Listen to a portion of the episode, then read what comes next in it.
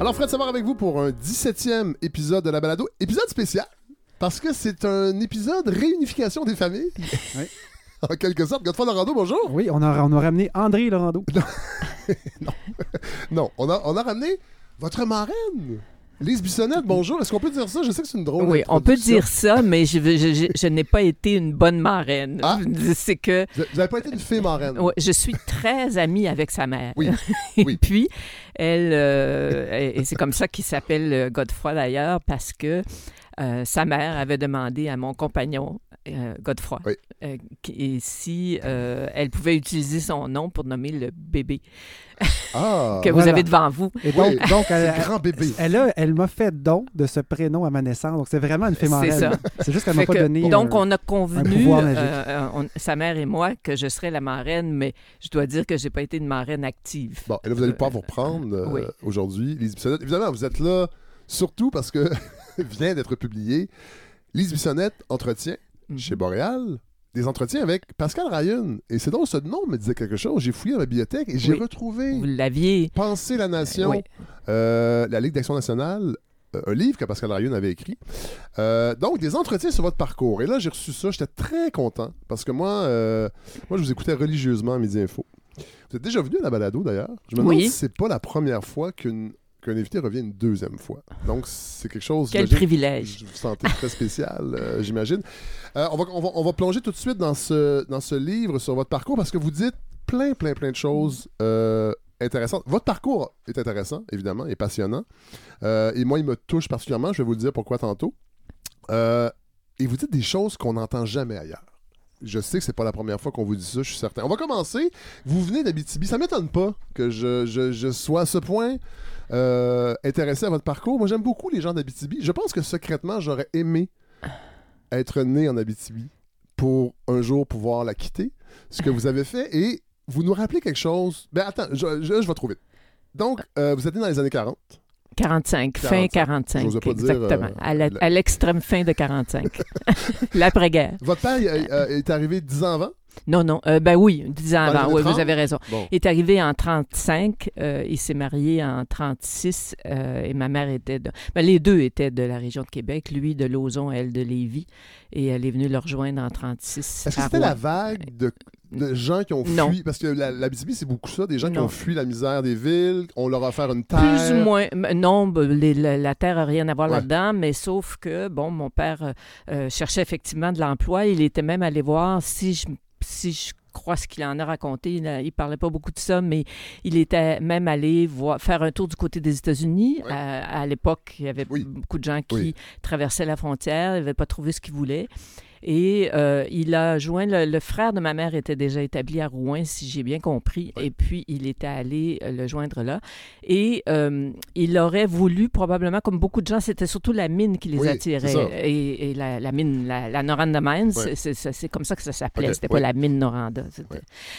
Donc, c'est le côté C'était- minier. C'était pas oui, le côté et puis, colon. et puis, je crois qu'il n'avait pas la santé ou on l'a refusé pour une raison de santé, quoique je ne vois, je vois pas trop ce que ça pouvait être, mais, euh, mais euh, et là, il a littéralement acheté un petit commerce euh, qui est qui l'a tenu toute sa vie, euh, un, un minuscule commerce qui est devenu un peu une, une petite institution à la, Ah ouais? euh, à la ville, qui est un commerce de choses usagées. C'était Ah ouais. du troc. Et euh, c'était très modeste. Et puis, euh, ça, ça- ça tenait par, euh, je sais pas. Très, très modeste, mais lui, il n'avait pas besoin de partir euh, couper du bois en parallèle non, à ça. non. Maintenant, il travaillait proche de tout ça, en fait. C'est que euh, il, il vendait des choses usagées. Euh, c'est un pawn shop. Là. c'est ça, dire. Je euh, n'osais pas le dire, mais- Ou une brocante. mais ça, non, mais oui, et, oui aussi. Je veux dire, Ouais, c'est ouais, que ça commence du côté. Parce qu'à l'époque, tout le monde faisait ça. Oui, oui. Bon, d'abord, il n'y avait pas beaucoup de choses neuves Qui arrivaient à Rouen. Il n'y avait même pas de route. Ah. Alors, et ensuite, comme il était, il, aimait bien bricoler aussi, quoiqu'il n'était pas bon, très bon bricoleur, euh, il avait acheté un, un moulin, euh, je ne sais pas pourquoi, une espèce d'immense moulin à coudre, et il travaillait aussi pour les grandes compagnies qui euh, bûchaient, du- qui, les grandes compagnies qui, qui, forestières du coin, et il réparait les tentes de, Ah. de- dans lesquelles les ouvriers restaient l'hiver. euh, qu'on appelle les tentes de prospecteurs. Grandes tentes de prospecteurs, je, je vois encore ça dans le magasin. là. Et puis, et, et- et- et le cuir aussi, parce qu'il y avait des chevaux. C'était des chevaux qui euh, entraient dans les bois. Ouais. Il n'y avait pas de, de- de machine Ouais, qui entrait là. Et euh, les, mon père adorait les chevaux, les animaux en général. Et puis, il réparait les attelages. euh, de- il faisait toutes sortes de choses comme celle-là. Et à la fin, oui, euh, c'est devenu une brocante. Il, il était très content parce que Jean Duceppe, quand il était en tournée à. Rouen, s'arrêtait chez mon père parce que c'était une brocante. Ah ouais? Et puis, il achetait des choses qui étaient des, des vieux, des, des, des vieilles décorations ouais, d'attelage ou des choses comme celle-là. Donc, ça vous Ah donne une idée Ouais. là, de... Il, y avait, il y avait- il y avait du mouvement. Il y avait, il y avait du un- mouvement, mais c'était social pas un commerce euh, absolument euh, aristocratique. Non, je comprends. Euh, bon, vous, vous, vous, vous grandissez dans, un, dans un, une, une ambiance qui, je pense, ressemblait à beaucoup de foyers québécois par rapport à la politique. Euh, bon, c'est la Deuxième Guerre mondiale. Euh, votre père était plutôt, vous dites, vous plutôt attaché à la droite religieuse française. Euh, pas d'attrait pour le fascisme, Oui. ni Hitler, évidemment, qui est l'ennemi, mais plus, euh, plus pétainiste que gaulliste. Ah, ça, c'est- certain. Jusqu'à Ouais. la fin de sa vie, d'ailleurs. Et puis, mais c'est moins la droite comme telle. D'ailleurs, le, Oui. le- le concept gauche-droite, pour lui, probablement n'existait pas. Ouais. C'est que vous êtes à Rouen, vous êtes à des centaines de kilomètres, de milles à l'époque, qu'on disait, de, de, Québec. ouais. de Québec. Euh, mon père faisait partie des Chevaliers de Colomb. Euh, bon, les organisations communautaires catholiques, bon, c'était c'était pas un militant, pas du tout. Mais il s'intéressait un peu à la politique. Il lisait Le, Le Soleil, c'était c'était son journal, et il le recevait tous les jours religieusement. On n'avait pas le droit de toucher. à- ben, non, parce qu'il paraissait en après-midi, il prenait le train le soir, puis Ah il bon, arrivait le lendemain. Donc, c'était quand Ah, même assez rapide. Et j'ai eu plus de problème à distribuer le devoir à Rouen que ça. et puis, euh, C'est encore le cas aujourd'hui. J'ai reçu un courriel ça- au sujet de la distribution et de l'impression. Non, mais c'est c'est très. c'était- c'est- c'est- il- tous les jours, quand il, euh, il partait du magasin, il arrêtait au bureau de poste, il prenait son journal, et puis on n'avait pas le droit de, de toucher au journal avant lui. Et puis, euh, mais euh, à Québec, tout ça, c'était catholique. Bon, Ah oui. alors, et ensuite, euh, il fréquentait un peu le curé, qui, qui, qui, euh, euh, dont l'église était juste en haut de la côte chez nous. Et puis, ces gens-là étaient euh, plutôt proches des ultramontains. Ouais. C'est l'ultramontanisme dans l'Église québécoise à l'époque. Et donc proches des euh, Français qui étaient conservateurs. Euh, mais au- outre ça, je pense pas que sa culture politique euh, dépa- dépassait de- de- euh, beaucoup ça, sauf que tout ce monde-là lui avait mis dans la tête que De Gaulle était un dangereux Oui. personnage. Et dans sa tête, il me, il l'a dit jusqu'à la fin, en fait. Jusqu'à la fin, j'évitais ce, ce genre de conversation-là avec lui parce que je l'aimais bien. Puis Oui, oui. Bon, ça servait à rien de, tenter de le convertir à la toute fin euh, au gaullisme. Bon, mais pour lui, oui, c'était un traître, il était allé travailler avec les Anglais. Oui. Et Ben oui. Pour mon père, c'était les Britanniques qui étaient, qui étaient, qui, étaient en faute. C'est pas euh, Pétain en soi, mais c'était les Britanniques. C'est Ouais, les. Britanniques qui nous avaient entraînés dans la Première Guerre mondiale. Ouais. Et là, ils venaient de faire la deuxième. euh, puis euh, le Canada suivait les. Britanniques. Ouais, c'est le Canada, il en voulait, il voulait l'indépendance du Canada. Très proche de, de l'idée d'Henri Bourassa, au fond, sans trop le savoir. Là, on est à peu près dans la même mouvance. Pour Henri Bourassa, le pire, c'était les Britanniques. Et euh, pour mon père, la même chose. On n'avait pas à, à se soumettre aux Anglais de cette Ouais. façon-là. Ouais. Et le Canada n'avait pas à être, euh, dans le fond, à la remorque euh, de euh, la Grande-Bretagne. Bon, donc, c'est pour ça. Juste placer le micro plus au centre et le baisser un peu. Restez comme ça à distance, mais on va juste. Ouais, puis le baisser. Voilà. Et là, vous vous rappelez. C'est pour ça, tantôt, je vous disais, vous dites des choses qu'on n'entend pas souvent. Euh, vous rappelez, entre autres, que. Parce que l'Abitibi se, se targue souvent d'être une, euh, une société très ouverte. Parce que dès Oui. le début de sa colonisation et du milieu des mines, les, les ouvriers venaient de partout dans le monde. Et là, vous rappelez, vous, qui, qui avez vécu cette période, vous, a- vous avez habité là-bas, que c'était cloisonné, dans le fond. En fait, les francophones avaient peu de liens avec.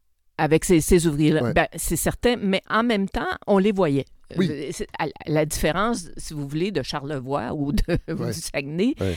on les voyait, ces gens-là. C'est- D'abord, c'est pas très grand. Le Rouen-Noranda, euh, c'est- à l'époque, c'était Rouen Oui. et Noranda, c'était pas fusionné. Et c'est, c'est, on vivait parmi eux, là. Bon, et puis il y avait beaucoup d'anglophones à, à, Noranda. C'était une ville de langue anglaise. Et puis, euh, les ouvriers, bien sûr, de la mine, euh, les, les, mineurs étaient, restaient surtout du côté de Noranda, mais sauf qu'on les croisait euh, en, ville. Et il y avait aussi une autre civilisation, je pourrais dire. Il y avait comme trois civilisations. Il y avait les étrangers.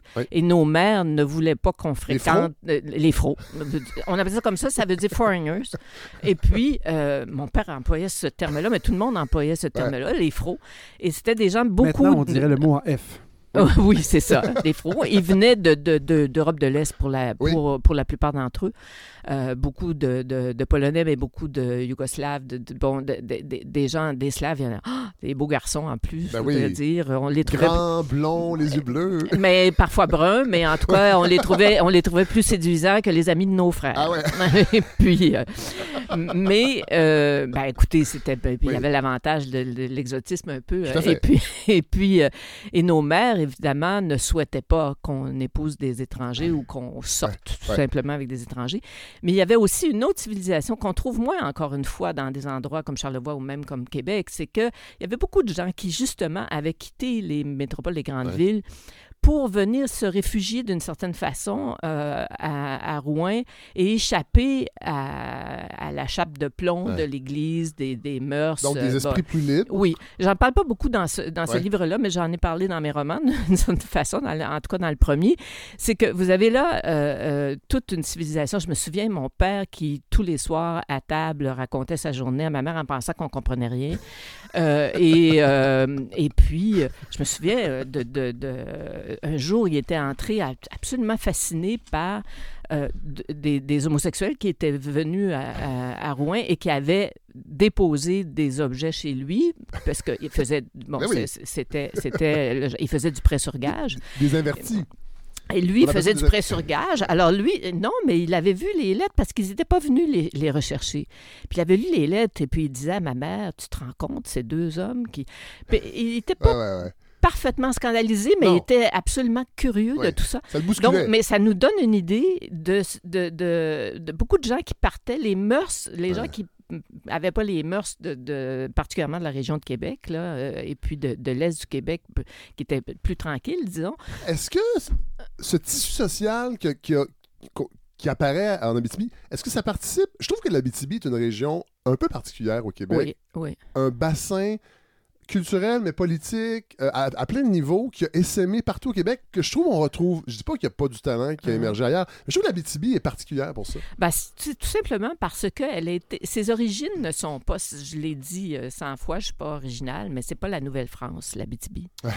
Et, euh, et, Qu'est-ce que tu veux dire par ça? Ben, tout simplement parce que quand vous êtes à Québec, quand vous êtes dans l'Est du Québec, quand vous êtes en Gaspésie, quand vous êtes... Il y a partout des traces de la Nouvelle-France. Mais en Abitibi, ça a été colonisé en grande partie par l'Ouest, en fait. C'est arrivé par l'Ontario. Les, les, les euh, Il n'y en avait pas de route. Quand mes parents se sont mariés, le voyage de noces se faisait en train. Euh, c'était de se rendre en Abitibi. Il n'y avait pas de route. Euh, et, il y avait un train qui passait par là-dessus, ça prenait presque 24 heures. Et puis, c'est comme ça qu'on arrivait. Donc, une bonne partie. Et puis, les gens qui ont ouvert la mine, qui sont venus prospecter, comme on disait dans le le coin. Et ils n'arrivaient pas non plus de, de, l'Est du Québec. Donc, c'est une région qui naît en 1925 par là. C'est euh, ça tout juste un siècle. et puis, euh, et, et c'est ce siècle-là, il n'y a pas d'avant. bien sûr, on nous, on nous dira aujourd'hui, il y avait les Autochtones, puis on aura raison. Sauf que nous, on a été élevés en ignorant Totalement. Ben mais alors, totalement l'existence des Autochtones dans le coin. Même mon père, qui pourtant s'intéressait à tout, puis qui chassait, pêchait et tout ça, ignorait. C'est fou parce que le lac Simon n'est pas très loin. C'est pas très loin. Pas loin ben, bon, puis il y, en avait certainement, puis il y en a du côté du Témiscamingue, puis il y en avait. Mais, euh, puis, et, mais on était totalement ignorants de, de, de, de, leur présence. Vous vous rappelez aussi que c'est un désert culturel. Oui. Puis on n'entend pas souvent ça on le sait que nos origines sont modestes dans le grand récit national, mais vous vous rappelez que c'est pire que ça. C'est un désert culturel. Absolument. C'est que euh, c'est un désert culturel au sens justement comme l'histoire est jeune et comme il n'y a pas d'institution, il de, euh, euh, faut, faut pas oublier ça non plus. Là. Il n'y a pas d'école secondaire, il y a pas, il y a un cours classique quand moi, en tout cas, j'étais jeune, il y avait un cours classique pour les garçons euh, qui était complet, qui était tenu par les Oblats. Et puis, euh, pour nous, les filles, il y avait un demi-cours classique qui était disponible par les Sœurs Grises. Et puis, après, ça s'arrêtait là. Et, et donc, vous avez très, très, très peu d'institutions qui peuvent porter la culture. Et quand je parle de ça, j'ai toujours une madame qui m'écrit quelque part en me disant Ben oui, mais il y avait des concerts, puis il y avait les jeunesses musicales, oui, une fois par année, dans, dans la, la, grande salle du collège avec sa, son plancher en terrazzo. Ça aidait beaucoup les gens qui jouaient du piano. et puis, et, euh, et puis il y avait aussi des gens qui donnaient des cours. Il y avait un monsieur euh, Mignot à, à Rouen qui, était, qui avait le magasin de musique et puis qui donnait des cours de violon. Euh, et, mais, mais c'était tout. Et si vous pensez autre chose, juste la radio, par exemple. Là, on parle même pas de la télévision. Elle est arrivée, j'avais 11 ans. Mais on parle de la radio. Qu'est-ce que ma mère écoutait pourtant? Elle n'était pas. Euh, bon, euh, qu'est-ce qu'elle avait à écouter? L'après-midi, moi, je l'entends encore dans mon oreille, c'est du country. C'est du country en français, là, euh, mais, mais c'était du country. Et puis, des émissions culturelles, quelles qu'elles soient, il n'y en avait pas. Euh, il y avait, euh, j'en parle un peu là-dedans parce que. Il n'y a pas de réseau. Euh, Radio-Canada n'a pas son réseau encore. C'était CKRN, je, crois qu'ils étaient affiliés, mais là, je. peut-être pas toute la programmation. Non, puis il y avait de la programmation locale aussi. Parce que je veux dire, il y avait peut-être deux poste. Il y avait de l'anglais aussi. Euh, mais c'est ça. Alors, on est éloigné de tout. Et dans nos institutions, même, euh, bon, chez les Sœurs Grises ou chez les Oblats, croyez-moi, euh, c'était pas, c'était pas Camus qu'on lisait. bon, alors, et, c'était des bondieuseries. En tout cas, dans le cas des filles, je peux en témoigner certainement, des bondieuseries ou des niaiseries. Et ça, ça vous a marqué parce que vous dites très tôt, vous avez eu le goût de l'érudition. Oui. Sans savoir. Mais je veux quand même arrêter un petit instant pour quand on parle de désert culturel. C'est que moi, je suis très attachée à la BTB. C'est vrai que c'est un désert culturel. Non, mais c'est pas une critique, je non, sais. Non, non, mais je veux dire une chose, je veux dire une chose qui est presque physique, si vous voulez. Moi, je suis plus émue par euh, une roche euh, qui, sur laquelle il n'y a pas de végétation. Et puis où on voit des, des, des traces de, de rouille euh, que par un paysage de un paysage de Baie-Saint-Paul que, j'aime beaucoup par ailleurs. bon, alors, la madame de Baie-Saint-Paul va nous écrire. Moi, je trouve qu'il y a une dureté dans le paysage habitibien. Il y a une minéral, c'est minéral. Et puis, j'ai été élevée là-dedans et j'ai toujours aimé ça. Et puis, euh, et je, je, reste, je crois qu'une partie de ma résistance et franchement, j'ai pas eu beaucoup de drames dans ma vie, mais quelques-uns quand même, dont maintenant. Et, puis, euh, euh, je pense que ma, capacité de résistance tient d'une certaine façon à, euh, à ce type de paysage. Là, non, mais je comprends. C'est pas, pas, pas, trop romantique. Je suis tombé en amour avec Abitibi, avec les, le déclic, ça doit faire 100 fois que j'en parle dans Balado, mais c'est pas grave. Avec les films de Pierre Perrault. Le cycle oui, que j'avais pas vu en premier. Moi, j'avais vu évidemment Les Low-Coudes, Horace Lalancette. J'ai essayé de le rencontrer. Finalement, je suis arrivé trop tard, j'ai rencontré son fils. Mais on arrive en Abitibi. Un, les ciels sont gigantesques. Ben, c'est plus haut. C'est plus haut. mais ça frappe. Mais c'est vrai, on est au nord. Oui, et j'ai eu la chance d'y aller en décapotable la première fois. Une amie m'avait prêté une décapotable. Et là, c'était magistral. Oui, absolument. Il euh, n'y a pas de montagne, je le sais, mais le ciel est gigantesque. Et les gens, c'est ça, il y a quelque chose. Puis je, puis là, quand, au début, je commence votre livre, elle vient d'Abitibi. Ben, ça m'étonne pas. Après ça, évidemment, j'aurais pas deviné avant, mais le sachant. C'est pour ça que quand on mais C'est la faute de Godefroy Laurando qui, te... qui vous l'a pas dit. oui, mais quand Non, mais c'est pour ça que vous avez raison. Quand on parle de désert culturel, c'est pas, c'est pas, c'est pas une critique. Puis c'était comme ça ailleurs aussi. J'ai senti de la façon que vous l'écrivez, c'était qu'au Québec, on était un peu là-dedans. Beaucoup. On n'avait pas cette conscience. Et les gens, les gens s'y habituaient il n'y avait rien, il y avait un vide. Et c'était pas plus grave que ça. Ouais.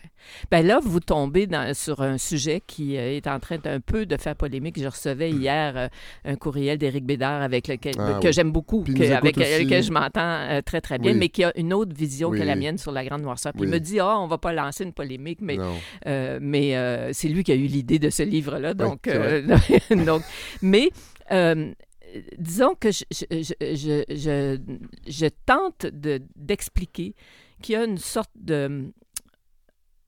de méprise à propos de la grande noirceur qui relève pas juste de Duplessis, la censure, l'Église catholique. On revient dans Oui. ce débat-là, on est toujours autour de ça. Est-ce qu'il faut ou non réhabiliter Duplessis? Oui. La réponse c'est non, mais euh, bon, mais c'est pas le- le- la, la discussion qui m'intéresse. Euh, Est-ce qu'il faut euh, aussi en finir avec le, le- le- le pontificat de l'Église? Oui. Encore aujourd'hui, on a toutes les bonnes raisons pour dire, en effet, Oui, parce faut que vous dites, il faut arrêter aussi de magnifier le Oui, passé puis de il nos faut arrêter de parler que de la censure Oui. parce qu'elle existait, bien sûr, mais le fond de la question n'est pas là. C'est c'est la vérité de ce qu'était le Québec. Oui. Et je crois qu'aujourd'hui, qu'on on s'est créé des légendes pour oublier qu'on était dans la platitude, Oui. dans le, le, le, le- morne, euh, la morne pleine. Euh, de, de- où il se passe de- rien. Où il se passe rien. On invente, et puis c'est tous des gens qu'on aime bien, là, qu'on aime bien Oui. certainement, de, de, de, de- Des figures de- du passé de, Michel Tremblay Oui. à Fred Pellerin. Oui. En passant, on, on- on crée des personnages, euh, à Claude-Henri Grignon, bien sûr, avec Les Pays d'en haut. On crée des personnages savoureux. Euh, parfois, ils sont méchants, parfois, ils sont gentils, mais ils sont toujours pleins de verve et de vivacité. Et ils sont des résistants, ils sont des gens qui Des se laissaient pas faire, des bâtisseurs, bon, et tout ça. Oui. Et, mais, vous savez, quand Lily Saint-Cyr dansait Oui. dans le... Au. Au Oui. hein, dans le centre-sud de Montréal, puis qu'elle se déshabillait un peu. S'habiller, en fait. Elle s'habillait, elle se déshabillait, Oui, puis que les, les petits garçons euh, laissaient croire qu'ils avaient 20 ans pour aller voir ça. Bon, pendant... oui, c'est, c'est- c'est- Oui, ça existait. Oui, c'était quelqu'un qui se moquait, dans le fond, de, de, de, euh, des- de- de la censure ambiante et tout ça. Mais pendant que Lily Saint-Cyr se déshabillait, il y avait des milliers de femmes de son âge au Québec Ouais. qui n'étaient occupées qu'à faire plusieurs enfants Ouais. ou à entrer au couvent. Et puis Et vous comparez à ça à une, espèce de séquestration, finalement. Oui. À entrer au couvent. Et, la- et- et dans les deux cas, il y a une forme de séquestration. Mais dans le cas du couvent, je veux revenir là-dessus.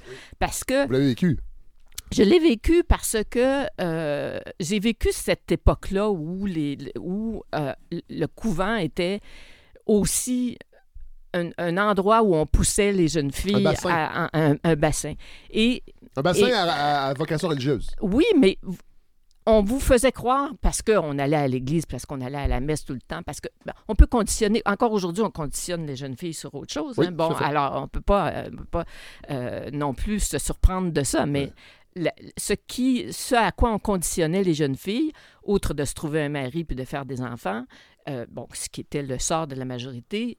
Mais aussi, on pourrait remplir des, des- un stade avec le nombre de, de- de jeunes femmes et de jeunes hommes. Mon père. Mon père, euh, il l'a vécu, ça. Bon, c'est ça. Se faire Qui- dire par des frères enseignants. Tu dois avoir la vocation. Jean-Guy. Ben oui. Puis là, tu hésites. Mon puis là, frère. tu sais pas trop. Puis là, ça. t'attends. Puis Ben là, oui. puis là, tu Puis là, tu sais pas, puis t'es mal. C'est ça. Parce que, parce que ces gens-là n'avaient pas encore rompu avec la foi. Oui.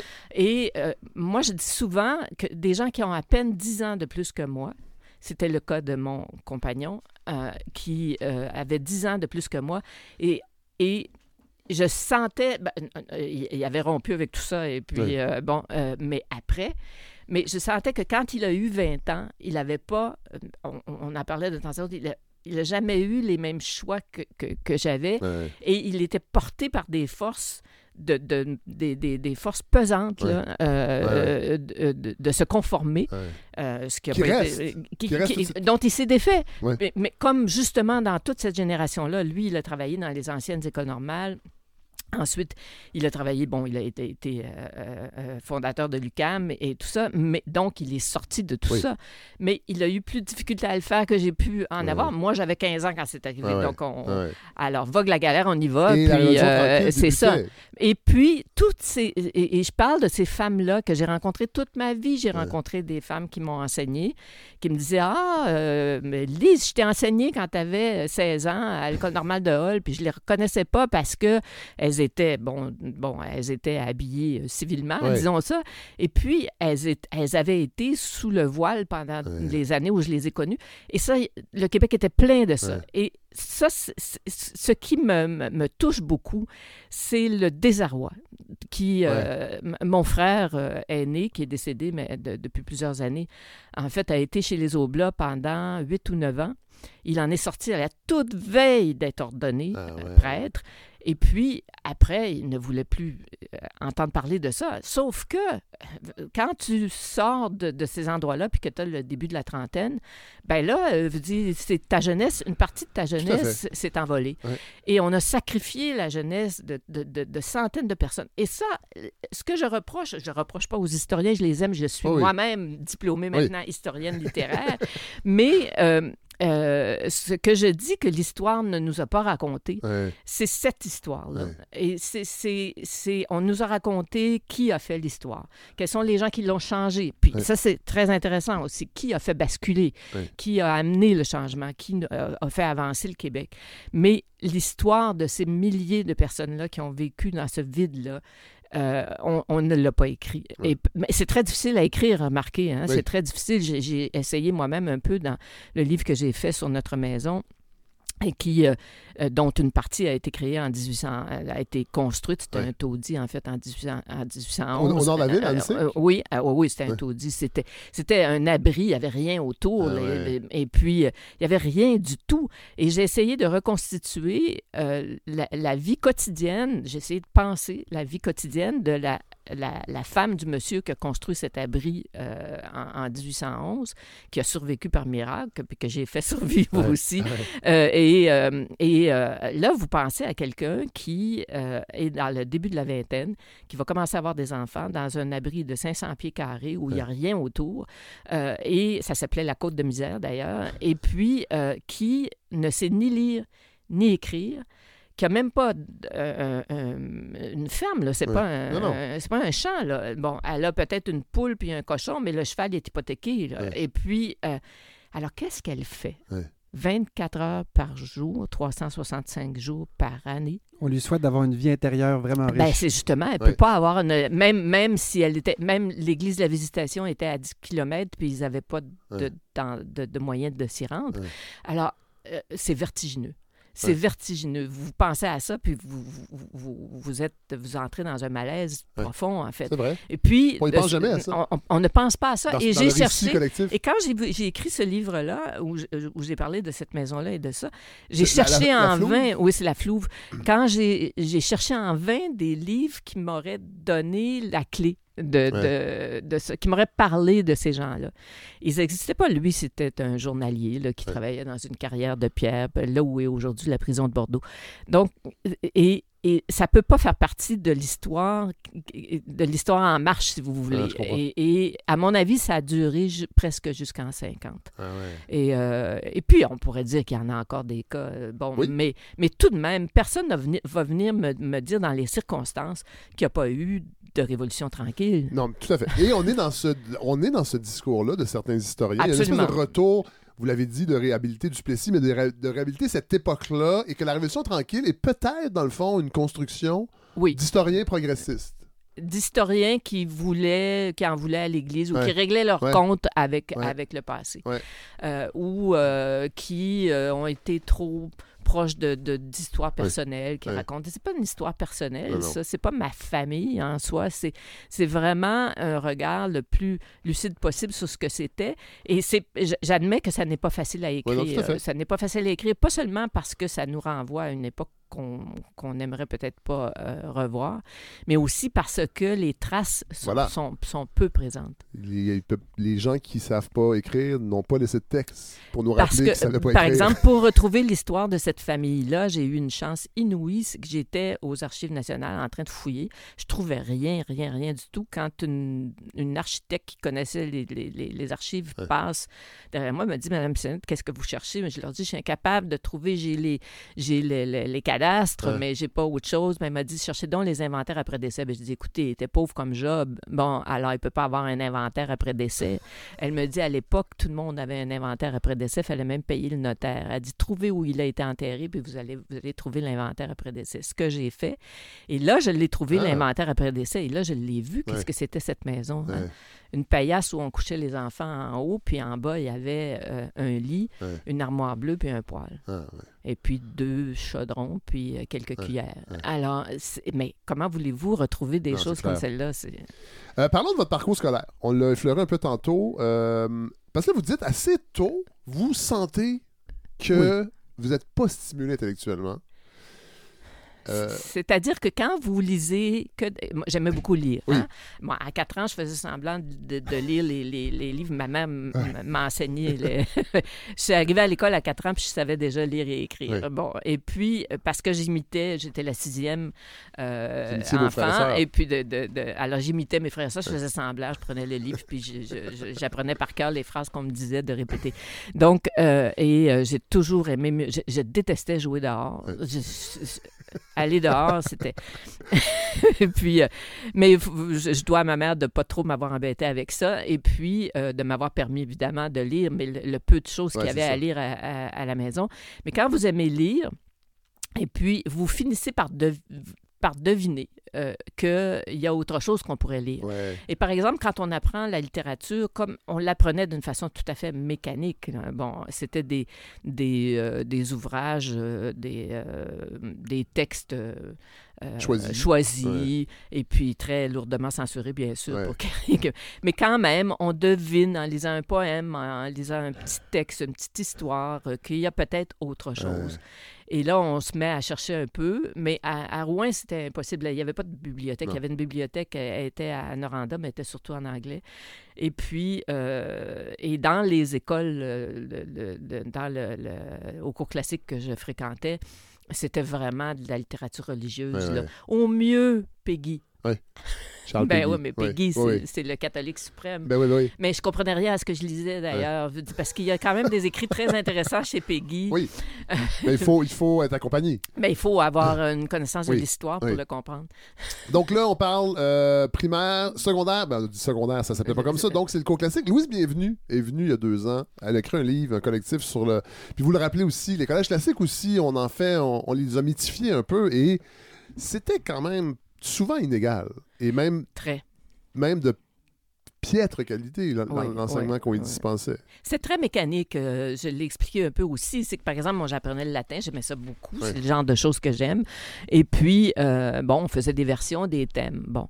Mais la version, là, euh, Hannibal traverse les Alpes. Quand Bon. on dit version et thème, on l'entend souvent, on l'a pas Bon, connu. version, c'est c'est que vous passez du latin au français. Vous- on vous donne un texte en latin, Oui. puis on vous dit, bon, et c'est ça. Puis thème, c'est l'inverse. Ah, ok, tout simplement. C'est ça. Ok, ok. C'est ça, On parle français ou dans latin. quel, dans quel sens on fait la, chose? Mais quand j'avais devant moi le euh, texte latin que je devais euh, euh, bon, traduire en français, c'était Oui. ça l'exercice, bon, puis qu'on dit Hannibal traversait les Alpes Ouais. avec un éléphant, là. bon, mais personne ne nous a dit qu'est-ce qu'il faisait là. Ouais, ça. Pourquoi les D'abord, Alpes? qui, qui était-il? C'est Ouais. Hannibal. Ouais. Et pourquoi traversait-il les Alpes? Et pourquoi y avait-il un éléphant? Bon, c'est tout ça, c'était complètement, mais alors complètement Ouais. abstrait. Euh, c'est- que les textes en latin qu'on avait, nos, dictionnaires latin-français, Ouais. tout ça, c'était, c'était les exemples qu'on nous donnait.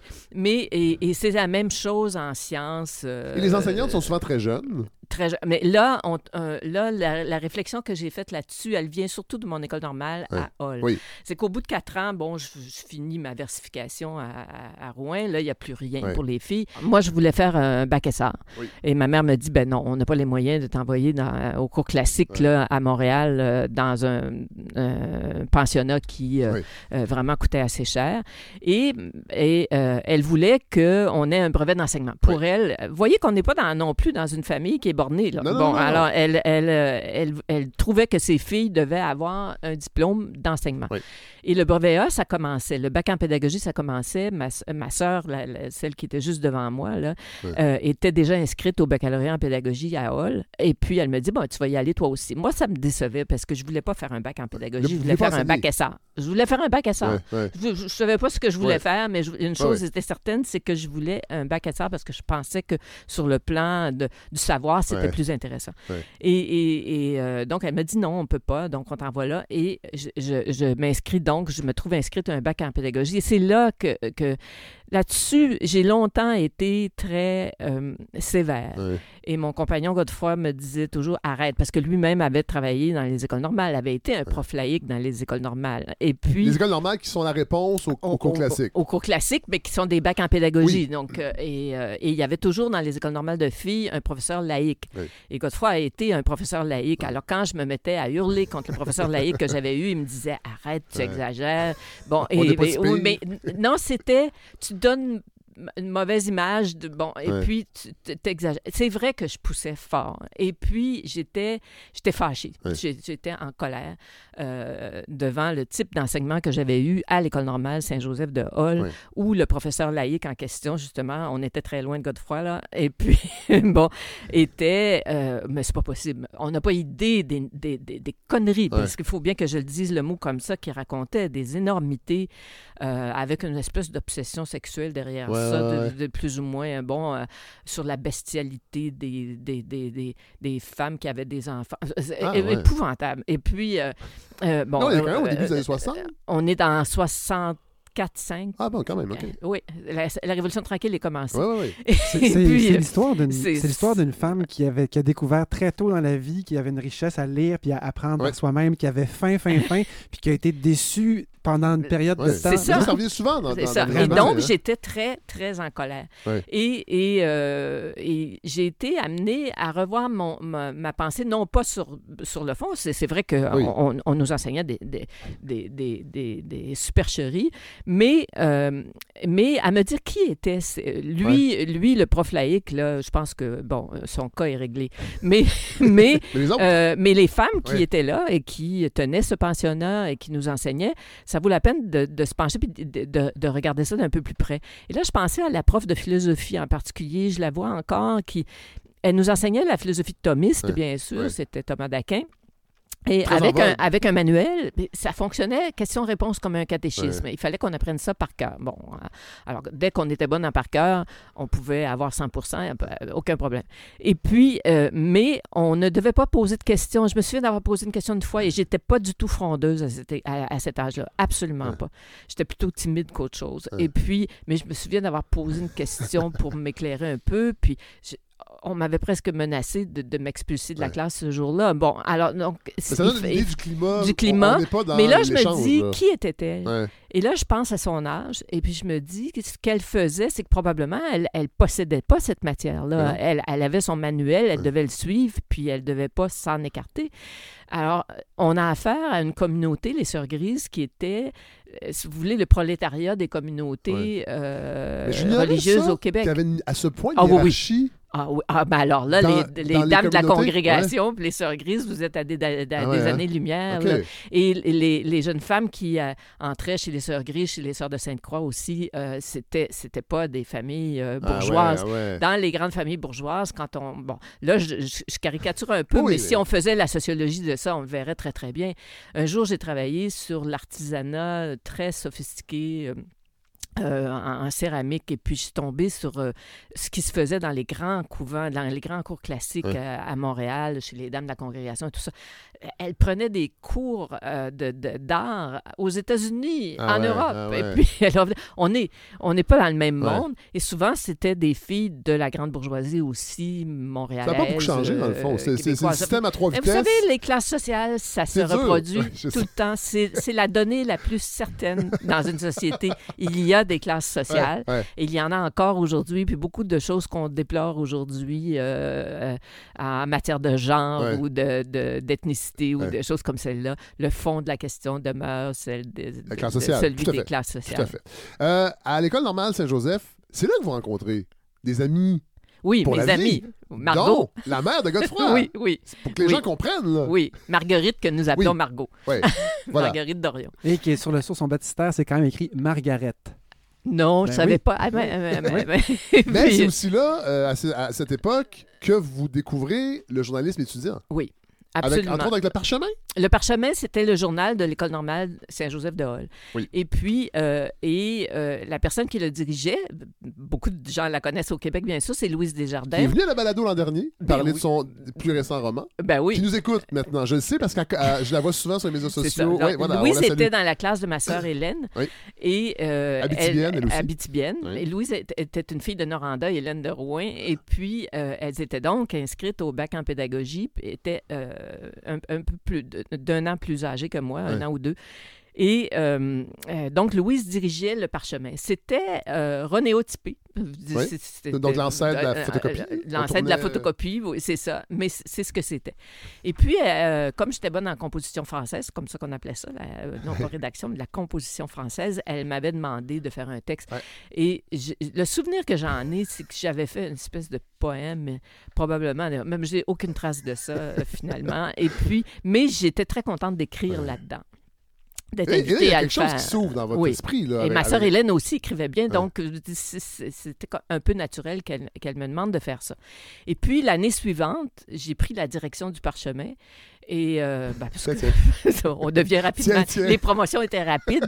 Et puis, euh, avec d'autres euh, Ouais. euh, jeunes filles de ma classe, on a commencé à produire le journal. Et là, est arrivée une grande révolution technologique.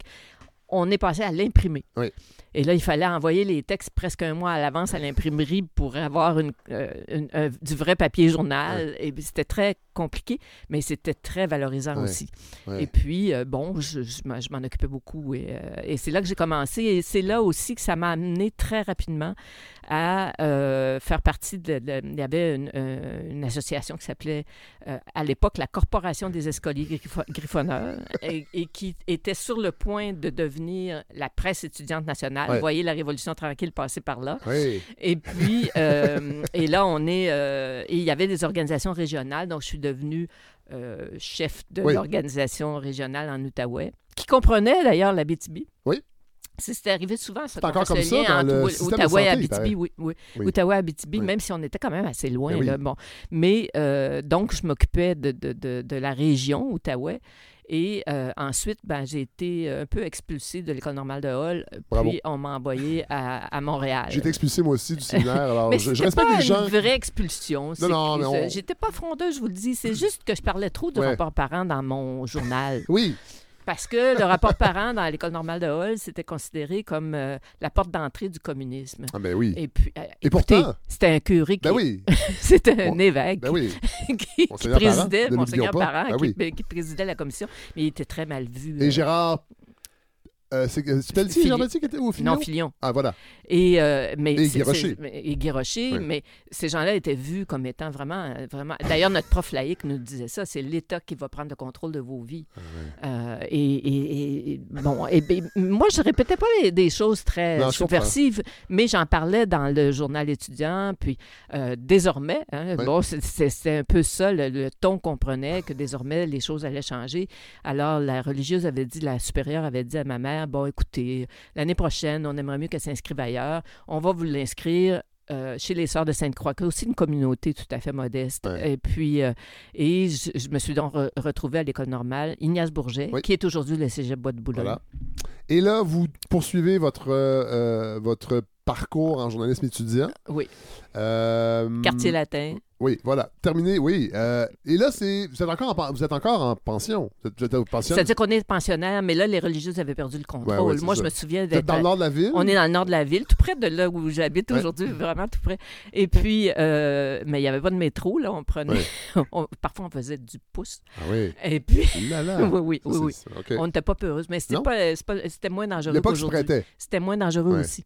Et puis, certainement pour des jeunes femmes de, de- de faire ça. Puis on se rendait. Et moi, je me souviens d'être partie pendant trois jours que les, les- les- et on dormait littéralement dans le local de la presse étudiante nationale au C'est sur le boulevard 101, Saint-Joseph. 101 Ouest Boulevard Saint-Joseph. Et puis les religieux s'en apercevaient même pas qu'on Ouais. était partis. Donc euh, là, ça commençait à être plus. euh, Là, vous obtenez votre diplôme d'enseignement, oui. mais ça vous tente pas. C'est-à-dire que euh, j'ai- mon diplôme- je voulais mon diplôme d'enseignement parce que je voulais pouvoir travailler pour gagner des sous pour aller à l'université et puis euh, et, et- et plus tard aussi pour aller étudier en France. Ouais. Euh, donc c'était uniquement pour moi un gagne-pain. Ouais. Et j'ai fait de la suppléance. D'ailleurs, ça vaut la peine puisqu'on Ben a oui. Godefroy Lorando ici. Oui. Bon, alors, Margot, sa mère, Oui. Marguerite, on l'appelait Margot. Euh, c'est mon amie Margot et moi.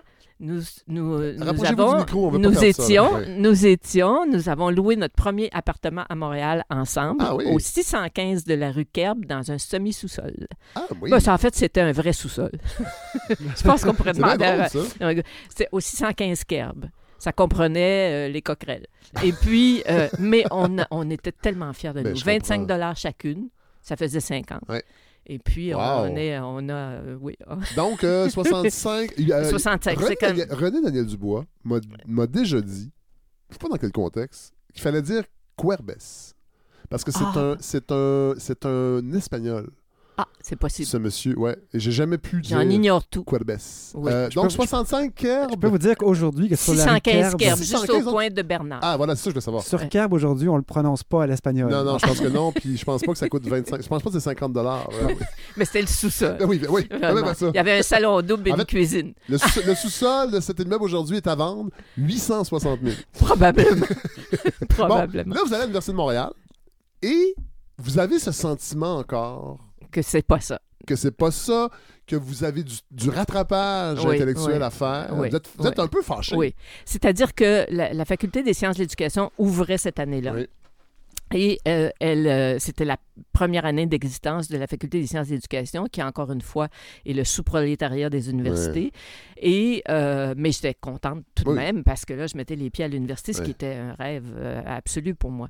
Et là, je me retrouve disons, entre deux mondes. Il y avait quelques profs qui euh, étaient, étaient euh, intellectuellement, je trouvais, euh, stimulants, mais euh, la plupart venaient des ce qu'on appelle les institutions préalables, et puis il y avait encore là beaucoup, beaucoup, beaucoup de répétitions, Ouais. beaucoup de choses très traditionnelles, très mécaniques, et puis... Et on m'avait crédité beaucoup de cours aussi Ouais. parce que j'avais un bac en pédagogie. Je me trouvais entre deux Ouais. chaises. Là, j'avais un bac en pédagogie, puis eux, ce qu'ils donnaient, c'est une licence en sciences pédagogiques.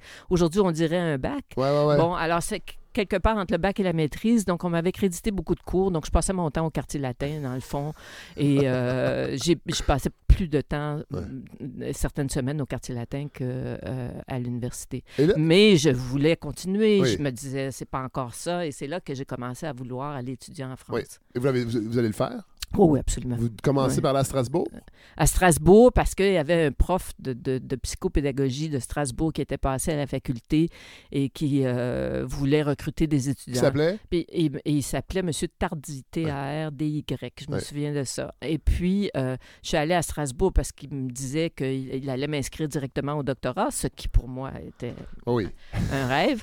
et puis, euh, euh, et, euh, mais j'ai été très déçue Ouais. parce qu'il s'est comporté comme souvent des, des, des, euh, des directeurs de recherche, euh, particulièrement en Europe, pas, pas seulement en France, Ouais.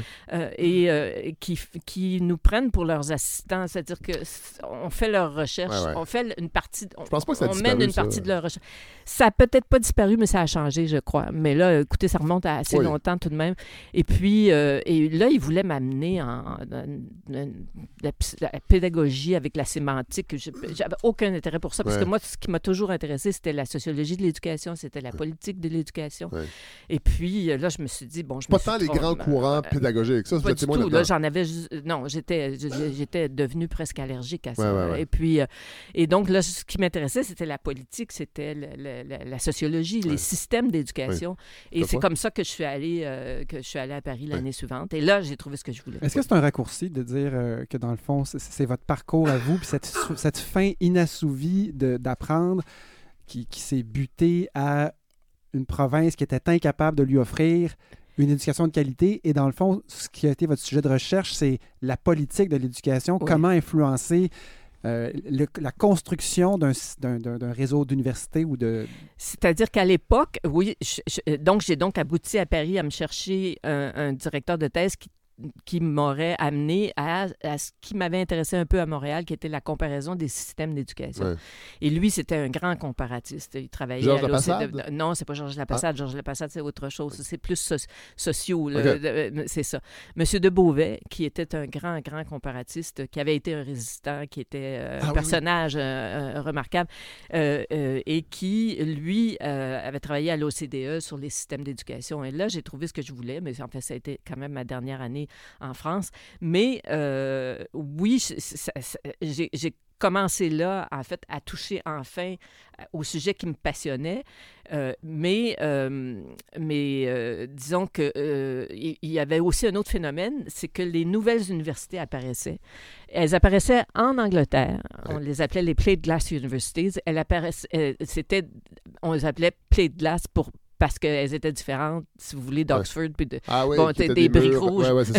Ouais. puis, et la même chose se passait aux États-Unis aussi. Les State Universities euh, euh, qui arrivaient dans les grandes villes, on, on créait des nouvelles universités. C'était des State Universities qui, qui sont plus des universités publiques que, que privées. Et puis se profilaient au Québec. Euh, le- le- le- le- le- les travaux qui allaient donner lieu à la naissance de l'UCAM. Alors, c'est- c'est- j'en avais fait mon sujet de thèse, que j'ai jamais terminé, euh, ce, ce- ce sujet de thèse, et c'est c'est ce qui m'a branché à jamais sur les systèmes d'éducation. Euh, Georges Lapassade, Oui, vous le dites, a changé votre vie. oui. Ah Ben c'est. Faut en c'est- parler un peu, Ça, c'est romantique, en fait, quand Ben oui. même. C'est c'est bien parce qu'on cherche toujours, dans, quand- on, on veut progresser dans le savoir, on cherche des maîtres. Oui. Et puis, euh, et alors, j'avais lu tous les livres de Georges Lapassade. Il, il- il pratiquait une discipline qu'il avait lui-même baptisée socianalyse. Oui. Puis les gens me reviennent aujourd'hui en disant non, non, il faut dire socio-analyse. Non, non. Georges disait Il y socianalyse a trop de gens. socianalyse. Et euh, c'est un, euh, c'est surtout, c'est- un sociologue de Oui, formation. oui. Et puis, euh, j'avais lu tous ses livres parce qu'il portait sur l'université. Oui. Essentiellement, c'est un grand critique de l'université. Et puis, euh, j'étais, euh, donc, j'étais à- chez Maspero à la fin de, de mon année euh, à, à Strasbourg. Je passais mon temps à Paris autant Ouais. que possible. Ouais. Là aussi, on faisait du stop pour aller à Paris. et puis, euh, euh, j'étais là et j'avais rencontré euh, un ami qui, qui euh, euh, sociologue, M. Maheu de, de l'Université de Montréal, qui me dit, écoute, euh, Georges Lapassade est là dans le fond de la librairie Maspero. Il est au fond, c'est lui. Alors, je me précipite et prenant tout mon courage parce que j'étais toujours timide. Ben oui. Euh, ben, je lui ai dit, Monsieur Lapassade, j'ai lu tous vos livres.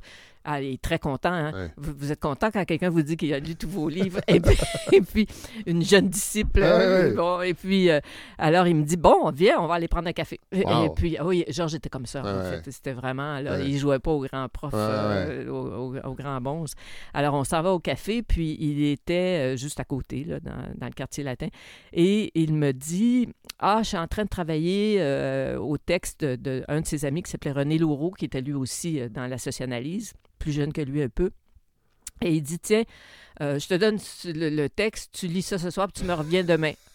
Écoutez, c'est- on est dans... C'est, un fantasme, là. Vous, vous, vous, vous qui vous plaignez depuis longtemps de pas être ben, c'est ça, puis là, il me donne un texte, il me donne le, le- le document, Ouais. et puis il me dit, euh, bon, tu reviens, puis tu me dis ce que tu penses demain. Wow. Il vous met que- à contribution, en ah, fait. il me- là. il me met à Ouais, contribution. Je ouais. sais pas si j'ai contribué vraiment, mais en tout cas, j'étais tellement impressionnée. Ouais. Je me suis précipitée le lendemain au 1 rue des Deux Ponts. Ouais. Chaque fois que je passe devant Ah cette porte, euh, je, je pense à Georges.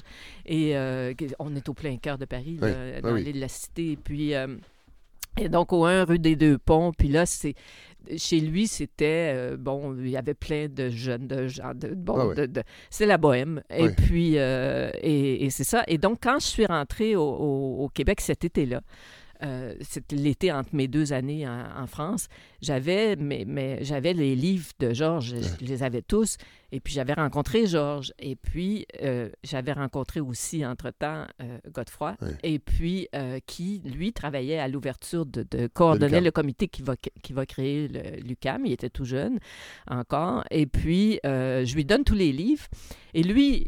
euh, et M. Doré, qui était le premier recteur de l'UCAM, s'entendait très bien. Donc, euh, M. Doré lit tout ça durant l'été. Il dit Tiens, on va inviter Georges Lapassade. Euh, Wow. Son livre le plus connu s'appelait Procès de l'université. Ouais. D'accord? Rien de moins. Rien de moins. Oui, oui, avec une couverture rouge et noire. Et, puis- et puis, et donc, pendant que moi, je retournais à Paris, Georges arrivait à Montréal. Donc, je ne l'ai jamais croisé à Montréal parce que j'étais à Paris. Sauf que Godefroy m'envoyait tout ce qui se publiait dans les journaux. et Puis là, je me disais, mais qu'est-ce qu'est-ce que c'est que cette, euh, cette agitation Ouais. extraordinaire qui Ouais. marque l'entrée Ben en- oui. l'en- l'entrée en vigueur de l'UCAM, les premières années de l'UCAM. Et Georges avait vraiment euh, bon, a, a eu beaucoup de disciples, je dois Ouais. dire. Et puis, je trouve qu'aujourd'hui, l'UCAM a tendance, tout le temps, il y a une tendance à l'intérieur de l'UCAM, pas partout, Ouais. mais, mais dans une bonne partie de l'UCAM, à tenter d'effacer cette, Ah ouais, cette hein? partie-là. Quand on fait l'histoire de l'UCAM, on, on revient- Ben, parce que c'est là qu'elle a eu. On, on attribue à, ce- à cette période-là, non sans raison absolument, euh, le, le- le- le- côté, euh, si vous voulez, euh, euh, l'UCAM, c'est un endroit où, où, euh, on pense juste à faire la révolution, on Ah, n'étudie oui. pas. C'est pas, une Bon, euh, c'est pas une université sérieuse. C'est, puis, on, on, euh, c'est, là que, que naissent toutes les idéologies un peu ouais. subversives. Ouais.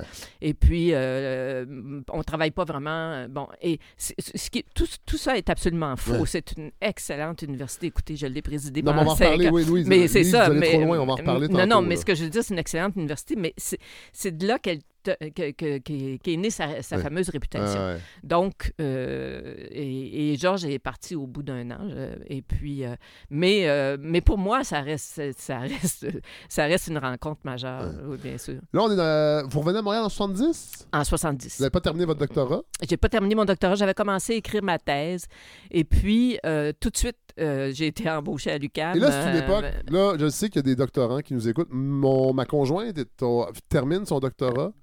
Puis là, quand elle a, j'y ai raconté ce passage-là, elle était comme mon Dieu, ça a changé. Euh, parce que là, les offres d'emploi Ça pleuvait. Ça pleuvait. Ouais. Ça pleuvait. Ouais. Margot et moi, nous Ouais. avons commencé à travailler à l'UQAM. Bon. Et puis, euh, moi, j'étais agent de recherche. Au bureau euh, d'études. Bureau d'études institutionnelles? Ça, c'était la première université qui, qui, euh, qui avait créé ça. C'était euh, sous l'impulsion de M. Doré. Et l'idée était de dire on ne- on n'est pas une université traditionnelle. Ouais. Ça, c'était entendu en partant. Parce Mais- que les autres universités ne voulaient pas. il y avait un certain nombre de choses. Mais pas seulement ça, c'est que les autres universités n'étaient pas prêtes à entreprendre vraiment de développer des nouvelles disciplines. Ouais. Alors, pensez par exemple le droit, pour Oui. oublier le, le- le- on prend juste le droit. Euh, Qu'est-ce qu'elle fait, l'UCAM? Elle développe euh, un programme qui s'appelle Sciences juridiques et qui va chercher pas seulement le droit traditionnel, mais ouais. sur- toute autre chose. On voit ça beaucoup dans les universités du Québec en région aussi. Ouais. On va euh, regarder les, les professions traditionnelles, puis on va essayer de développer des choses, les sciences de la Terre, Ouais. la- de- Ouais, bon, des, des- des- des choses comme celle-là. Et là, il faut les développer en même temps qu'on est créé et que l'université est créée. Donc, on avait besoin de gens pour faire de la recherche, euh, pour aller... Et moi, je me souviens, cette, cette première année-là, j'étais on m'avait confié d'interviewer tous les directeurs de modules et de... Ça s'appelait des modules, Ouais. des familles, des départements. Je les avais tous rencontrés. Moi, j'étais journaliste, là. Oui. Et puis... oui. euh, et tous rencontrés un derrière l'autre. Je prenais des notes, je prenais des notes, je prenais des notes. Puis ensuite, j'avais fait un rapport que j'avais remis à M. Doré. Et puis, euh, et qui, on voulait dessiner les, les- les principales lignes de force pour l'avenir parce qu'on on, on construisait l'université en même temps qu'elle était ouverte. Est-ce que c'était déjà. Le réseau était déjà là ou on a commencé par l'UCAM? Euh, on, a commencé par l'UCAM, mais c'est venu assez rapidement. La dernière université du réseau, c'est l'Université du Québec en. Abitibi-Témiscamingue. Euh, mais Trois-Rivières est venu Ben, assez on va en reparler parce que vous êtes une des rares encore aujourd'hui qui défend Ah, les absolument. universités de- du Euh, Québec. Absolument. Puis je suis tout à fait derrière vous pour ce combat-là. Puis mais on va en reparler. Parce que là, euh, vous restez pas là longtemps parce que le journalisme Non. arrive relativement vite. En 1974. 74. 74. En fait. Euh, ça arrive un peu, ça vous Bon, tombe dessus là. Oui, oui, ça m'est tombé dessus euh, parce que j'avais fait, j'avais fait une croix parce que j'étais convaincue qu'une fille d'Abitibi, Ouais. avec un bac en pédagogie puis une thèse en, en- en sciences de l'éducation pas terminée, et puis, quoi qu'on ne demandait pas des doctorats pour être journaliste, là, mais quand même, Mais le contexte Et- journalistique était différent des années Très. 70. Et, et moi, ce qui m'intéressait toujours quand j'étais au quartier latin, c'était le devoir, notre, notre, Oui. euh, notre journal de référence. Oui. Et donc, pour moi, c'était évident que je pourrais jamais mettre les pieds au dehors. Un, j'étais une fille. Hein, aussi, il ne faut Oui. pas oublier ça. Vrai. Bon, C'est vrai. ça a bien changé, ce paysage-là, mais euh, à l'époque, c'était, c'était, c'était pas fréquent. Et là, euh, tout à fait par hasard, en fait, le compagnon d'une de mes sœurs était journaliste à l'économie au devoir. Et puis, il me dit, écoute, il y a un poste qui s'ouvre de chroniqueur en éducation et tu, tu devrais poser ta candidature. Fait que je lui dis, écoute, euh, j'ai pas de chance, mais oui, oui, fais-le. vous êtes complexé un peu. Oui, bien certainement que je l'étais. Ouais. Euh, J'en connaissais des journalistes au devoir, je avais j'en Ouais. avais rencontrés au quartier latin et tout ça. Donc, je, je me dis, bon, mais je vais y aller quand même, je vais poser Ouais. ma candidature. Et là, j'ai fait euh, l'assaut, si on peut dire, du bureau de M. Ryan pendant, presque, Ryan. pendant presque six mois. Euh, et il y avait toutes sortes d'ob- d'obstacles, mais il y avait aussi beaucoup de, de- euh, beaucoup d'atomes crochus. C'est que j'avais tout le profil, sauf le fait d'être une fille. Il y avait Euh, jamais- il n'y avait jamais embauché faut- une femme. par- Parlons de Claude Ryan un peu, parce Oui. qu'évidemment, il y, a- il y a des publics de tous âges qui nous écoutent. Moi, c'est une figure que je me rappelle très, très, très bien parce que il a été, évidemment, au Devoir, qui n'était pas un journal qui était lu chez moi, mais il, est devenu chef du Parti libéral à une certaine oui, époque, oui, qui n'était pas la, 78. la période la plus glorieuse du parti. Euh, parti pour référendum de 1980, Oui. est devenu ensuite ministre de l'Éducation Oui. sous Robert Bourassa, euh, parodié dans les Bye Bye, entre autres, par Yves Jacques pendant des années. Euh, et là, euh, il, vous avoue qu'il n'a jamais engagé de femme de sa vie, mais vous... Ben, il n'est pas à l'avouer, c'était Oui. vrai, mais maintenant, il n'était pas le seul. Là. Non, non, Bon, Et il n'est pas misogyne. Mais je dites. dirais que le seul qui en avait engagé, c'était M. Laurando. Euh, Ah. et, euh, Le grand-père de Godefroy. euh, le grand-père de Godefroy. Oui. Qui n'est pas une ville d'esprit. euh, Non, mais on non, on n'arrête pas de faire des blagues. Mais Là, M. Laurando était euh, sur le plan des, des mœurs, si vous voulez, Oui. de, de la, de- de la vision de la société, Oui. était autrement plus Oui. progressiste. Oui, Bon, et puis, mais, euh, mais Claude Ryan, c'était tout simplement un homme de son époque. ouais. Et c'est pas un misogyne. Non, non, c'est Euh, ça. et et c'est que il, il ne l'avait jamais fait. Ça faisait dix ans quand Ouais. même qu'il avait la direction du devoir depuis le, le départ de M. Filion.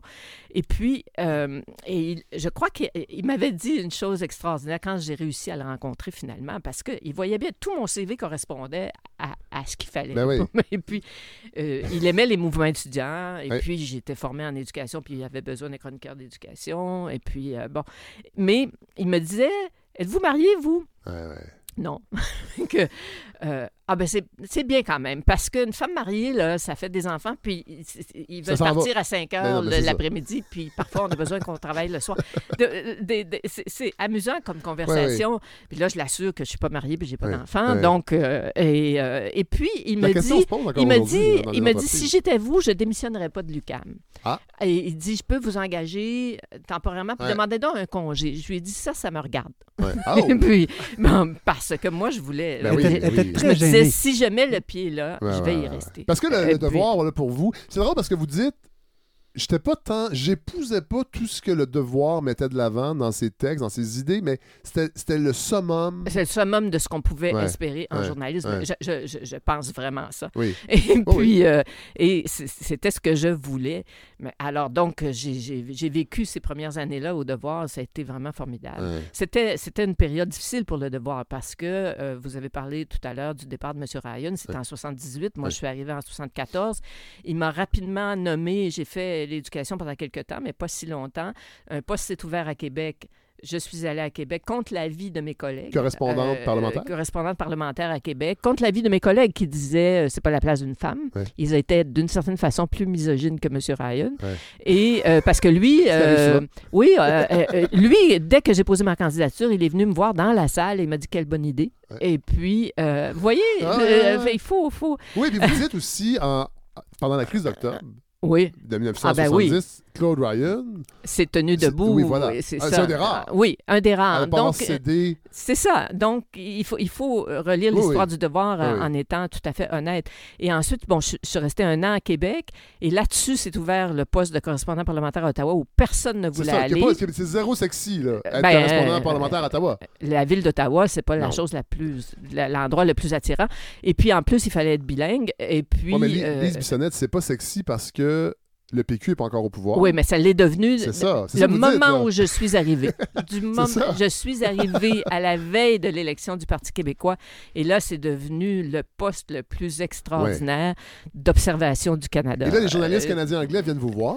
Sans cesse. C'est qui ça, le PQ? Ben, c'est- Qu'est-ce qui se passe au Québec? À part René Lévesque, là, Ouais. euh, même Parizeau, il savait pas qui Euh, c'était. ouais. Et puis, euh, et, euh, et alors, il comprenait rien. Et même à l'Assemblée, au Parlement, moi, je vois encore Ed Se lever et dire à Pierre-Éliott Trudeau, pourquoi vous... Il était chef du NPD. Ouais. Quand même, Oui. grand Oui. parti, et en veut à Pierre-Éliott Trudeau en disant Vous ne nous avez jamais dit ce qui se passe au Québec. J'écoutais ça, puis je me disais Mais oui, mais t'aurais pu aller voir par toi-même. Bon, et puis, quand on est un grand chef de parti, voyez ce que ouais. euh, c'était. C'était et, euh, j'ai vu des gens là, presque en pleurs en fait euh, voir ça comme c'était la sécession était pour demain. Et puis euh, le Canada Et là, autre chose, tombait. Lise Bissonnette, que vous dites dans les entretiens avec Pascal Ryan, Mm. qui, moi, m'avait échappé. Vous rappelez quelque chose, c'est que à l'époque où le Parti québécois accède au pouvoir, le Canada, l'idée de nous ne sommes plus une colonie britannique, nous sommes un pays indépendant, c'est pas une idée qui est enracinée si profondément. Et Pierre-Éliott Trudeau va être celui qui va vouloir Absolument. refonder le Canada Ouais. moderne.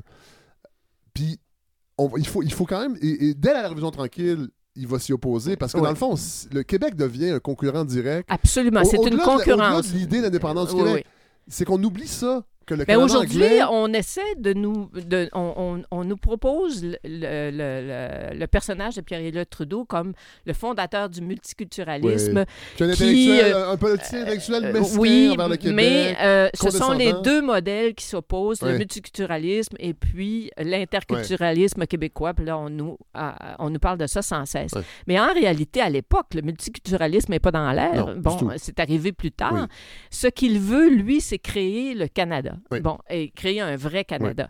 Et et- Détaché de la couronne et même le bilinguisme, les gens disent, bon, c'est vrai que ça a mal tourné le bilinguisme, Oui. mais son idée de, de l'homme canadien, et ça, euh, moi je l'avais compris en écoutant Gérard Pelletier parler de, de Pierre-Éliott Trudeau un jour, euh, son idée de l'homme canadien, c'était le nouvel homme canadien parlerait les deux langues. Et, et euh, ça serait pas comme, euh, bon, aujourd'hui, on a été capable de nommer une, une- une- une directrice du Musée des Beaux-Arts du Canada il y a deux ou trois ans qui était incapable de dire il fait beau dehors. Ouais, bon, ouais, alors, ouais. Et, et- mais à l'époque, l'idée, c'était que des gens qui euh, euh, naîtraient dans ce Canada parleraient les deux Ouais. langues. Ça- Le Canada serait un pays C'est pas ça qui est indépendant. arrivé, mais bon, oui. et tout ça, c'est c'est pas ça qui est arrivé, mais c'était ça l'idée. Et du moment où le Québec arrive de son côté en disant nous, on nationalise l'hydroélectricité, on fait ceci, notre système d'éducation, Ouais. notre système de santé, ceci, cela, ils sont en concurrence. Ben oui. Et, et, euh, et elle est très vive. C'est pour ça que, bon, là, les frères ennemis, euh, l'évêque Les- l'évêque, Trudeau, oui. c'est- réel.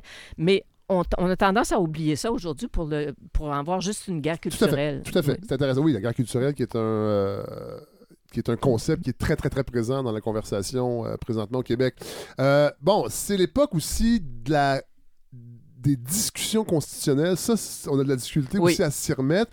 Moi, je m'en rappelle parce que je viens de finir le mois de décembre, qui est mon mois où j'écoute plein de vieux bye-bye, et il y a des, des sketchs à profusion dans les années 70 sur des détails constitutionnels. Et vous, vous vous plongez là-dedans? Ah, j'adorais ça.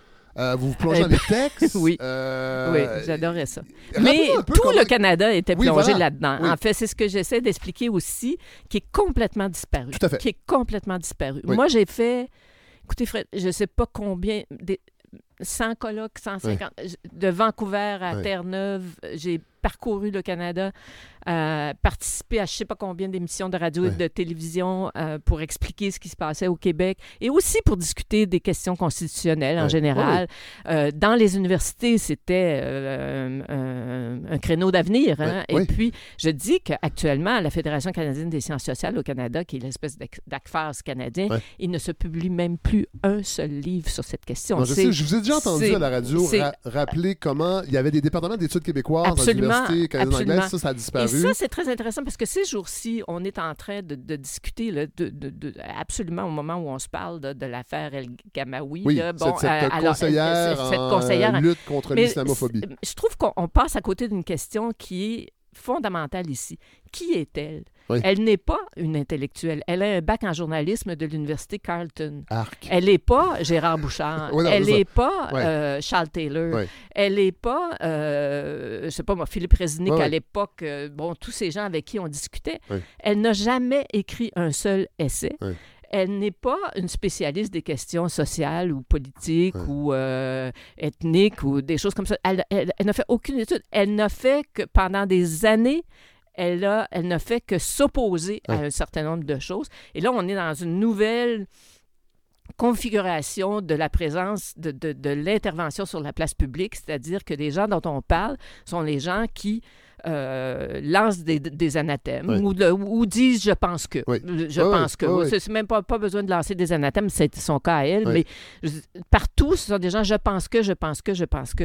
Mais quand tu penses que, il faudrait peut-être que tu aies étudié Oui. un peu des questions et que tu aies montré que tu as une maîtrise du sujet, sujet. dont tu parles. Cela dit, vous n'avez pas l'impression que la réaction est démesurée aussi à, à- à cette du Québec. Moi, je trouve que Non. je suis étonné, moi, qu'on soit encore à ce point frileux. C'est-à-dire que Et- ce que et- j'aime pas, c'est de dire on, euh, insulte la fierté québécoise, Oui, ça, je ce genre Oui, de choses. Oui. Mais sur, quant au fond, je, je- je demeure absolument euh, renversée de voir qu'on accorde de la crédibilité euh, au, au Canada anglais de façon positive, de façon négative au Québec, mais qu'elle ait réussi, que, que, que, des- que ce type de personnes-là réussissent à monter jusqu'à ce que Ouais. devenir conseiller d'un premier ministre. Ouais. Ça n'est pas. Si vous, si vous regardez les conseillers des, des, des premiers ministres autrefois, que ce soit Trudeau père ou que ce soit dire, euh, au, au Québec, le Ouais. Parti libéral ou le Parti québécois, Tout à fait. les, les, les conseillers étaient des gens qui avaient euh, un bagage intellectuel. Oui, et C'est l'absence des- d'expertise, en fait, C'est que ça, vous dénoncez. absolument, absolument. J'avais envie de lire un extrait, Fred, que j'avais rare qu'on fait souligné. ça, le balado, lire des extraits. Ben voilà, mais le Québec devient une sorte d'antre du péché. Ces législations distinctes, notamment sur la laïcité et la langue française, ont beau être inspirées d'exemples européens ayant cours dans les meilleures démocraties et approuvées par leur régime de droit. Elles offensent la décence attribuée d'emblée à la manière canadienne de vivre. C'est exactement Oui. ce dont on parle. Oui. Oui, mais là, ça, et puis vous très- dénoncez aussi en oui. fait l'absence finalement de recherche puis de réflexion, de Mais où c'est les terminé. idées circulaient. Ça n'existe pas. c'est terminé et, ça, ça reste euh, intéressant parce que là, des deux côtés, on, on a plus. Moi, je- le multiculturalisme, ça ne m'off- m'offense pas. À- Ouais. À, moins qu'on me dise tu dois vivre Oui. À selon, selon les codes. Ça. Bon, mais euh, il faut qu'on comprenne que c'est comme ça que, que c'est- ce qui s'est installé au Canada Ouais. maintenant et qui est irréversible, à mon avis. Oui. Et Les deux puis, pe- les deux peuples les deux, c'est ça. ouais. Et, et- et- et on a chacun Éric Bédard va nous écrire bientôt. oui, mais on, a, on, a, on a chacun un univers de référence Tout à fait. Qui est tout à fait acceptable Oui. d'un côté comme de l'autre, Oui. mais on n'arrête pas de, de dire le multiculturalisme, c'est affreux. Mais ça les regarde s'ils veulent Ah oui, non, vivre, comme ça. Comme on devrait, ils devraient comprendre que ça nous regarde aussi, Voilà. la façon dont on choisit de faire nos lois. Et, bon. et, et ça, c'est très étrange qu'on soit encore dans ce type d'affrontement-là. Tout à fait. Tu sais, on parlait du désert culturel au début, puis que les... on s'est beaucoup habitué à la vie se po- Ben oui. On est encore un peu là-dedans par rapport à certaines questions politiques. Peut-être qu'on est, on est. Mais je pense que c'est vrai pe- peut-être partout dans le monde. Il faut faire attention. Oui, quand oui. on regarde les Français, de... Oui. bon, moi j'aime bien la politique française. Je trouve Ouais. ça très intéressant. Mais euh, puis j'y vais euh, régulièrement, en tout cas avant la pandémie. Et puis euh, euh, je trouve que là aussi, une- un certain attentisme, une certaine euh, Résignation. résignation, fatalité. Ouais. C'est comme ça que ça fonctionne. Et Mais, je, puis, mais euh, je voulais parler de votre souverainisme parce que vous dites vous êtes quand même allergique à tout ce qui est nationalisme. euh, dans le sens d'identitaire. Oui, voilà, dites, dans le sens- identitaire. dans le sens d'identitaire. malheureusement, ça revient. Ça revient. C'est-à-dire que je l'étais adolescente, hein, Oui. moi, parce que pour moi, c'est Lionel Groux, c'était euh, François Albert Ranger, Ouais. c'était et euh, c'était aussi une partie de l'Église, Ouais. euh, bien sûr. Mais euh, euh, je, je dis pas qu'il faut. euh, J'ai rien contre le drapeau du Québec. Non, non, non. Bon, mais quand, je- euh, quand, ça, quand ça ressemble trop à, à une sorte de, de, de, de religion, euh, bon, euh, et que euh, même, écoutez, je suis tout à fait d'accord avec ceux qui disent que le français est en train de, de- Ouais. de- est, vraiment menacé. Ouais. Maintenant, je ne suis pas absolument convaincue que si on gagnait la bataille du français, admettons qu'on on fait tout ce qu'on doit faire, le, Oui. le cégep et tout ça, puis tout ce qu'on doit faire, et renforcer encore les lois et euh, y aller, est-ce que le Québec se porterait mieux culturellement et socialement parlant? Ouais, ouais. Ça ne veut pas dire qu'on ne doit pas la faire, la Non. bataille du français. Mais quand on identifie trop la question nationale à la question du français, là, je décroche un peu. Parce que je me dis, oui, je suis Est-ce que la langue prend trop de place? Non, dans, dans, non, je- non, notre façon de nous identifier. C'est-à-dire que ça ce devient trop... C'est- tellement central qu'on a l'impression, on donne l'impression aux gens que si on gagne la bataille du français, ce qu'on est en train de perdre, là, bon, et puis que si on la gagnait, s'il y avait comme un grand revirement, et puis euh, que euh, on devenait une société vraiment de langue française euh, à tous égards, euh, et mais que la bataille serait gagnée, mais elle serait pas gagnée sur le plan culturel, elle serait pas gagnée au plan au plan social, elle serait pas gagnée. On- C'est une société n'est pas que sa langue, Ouais. elle est aussi ses institutions. Oui. C'est pour ça que je parle tellement d'institutions On y arrive. là-dedans. Vous l'avez dirigé, le devoir. Oui. Vous l'avez redressé. Oui. Les- vos souvenirs les plus vifs de cette époque-là, parce que vous êtes arrivé, ça allait vraiment pas bien, le devoir. Euh, Expliquez-nous aussi en quoi sa structure. C'est quand même un journal unique, vous le répétez dans le livre, Il n'y en a de, pas d'autres. de sa structure. hein. Qu'est-ce qui fait que le devoir Ben, est si unique? Et c'est encore comme ça aujourd'hui. Ben, oui, bien sûr. Oui. Euh, on a pu changer des, des petites choses euh, bon, pour, euh, pour moderniser la structure, mais il reste que le fond de la chose, c'est que c'est un journal qui euh, n'appartient à personne. Il n'y a pas de, de propriétaire. Oui. Il n'y a pas de propriétaire.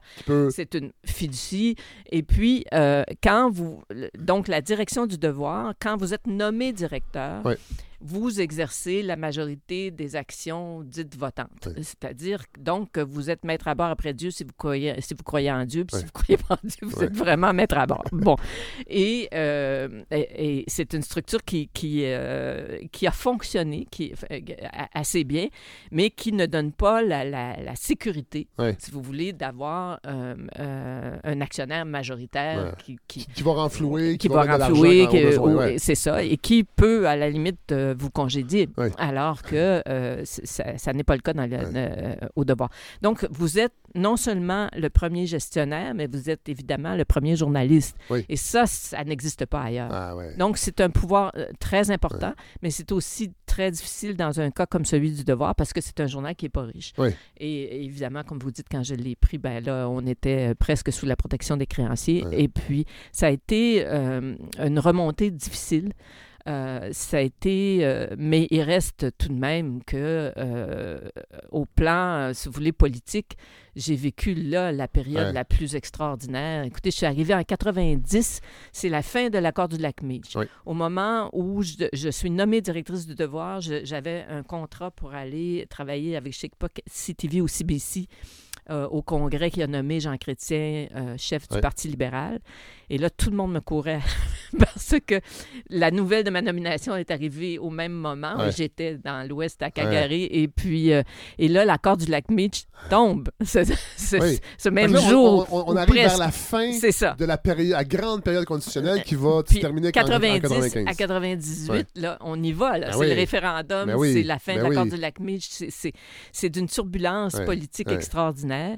Et, euh, et je suis directrice du devoir à ce moment-là. C'est sûr que la partie, si vous voulez, de gestion des finances, etc., était extrêmement difficile. Ouais. Mais euh, c'est là aussi que j'ai découvert que j'aimais j'aimais euh, m'occuper de ça. Quand j'ai pris la direction Ouais. du devoir, vous savez, mes, mes capacités... Mais t'es pas de- gestionnaire. de- de- ben, non, maintenant, je- bon, je savais comment lire un peu un bilan, là, Oui, mais, euh, bon, mais euh, non, mais non. il faut, il faut s'entourer. Oui. Mais il faut aussi, quand, quand on dit ça, il faut s'entourer, il faut, il faut le, le faire, oui, mais il faut aussi s'empresser d'apprendre. Bon, euh, ne pas dire tout simplement, ah, cette personne-là, c'est ça, donc je lui laisse. Et puis, bon, non, il faut, s'empresser d'apprendre. Et puis, c'est là que j'ai découvert petit à petit que euh, j'aimais bien euh, m'intéresser à ces questions-là. Et dans les entretiens, là, il y a plein de détails sur ce que vous avez fait. Vous avez parlé à des non-lecteurs. Ça m'intéresse parce que nous, on sort à la balado d'une grande consultation pour comment les auditeurs voient l'avenir de la balado.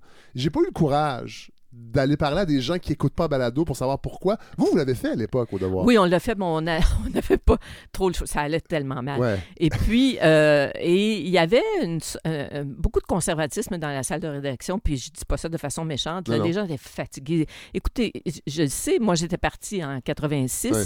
après des années où les choses avaient été difficiles, compliquées, on n'était jamais content, ça- Ouais. ça- ça- ça- rien ne débouchait sur rien. Et puis, toute la salle était comme dans un état de, de fatigue euh, constitutionnelle du devoir, là, bon, euh, Ouais. depuis une dizaine d'années.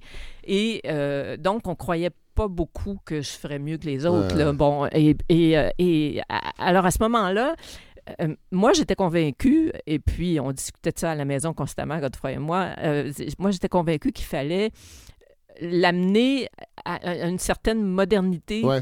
Euh, euh, ne pas renier du tout ce qu'il était, ce, ce- ce- ce qu'il est, euh, son histoire, ses convictions, les, ses domaines d'intérêt.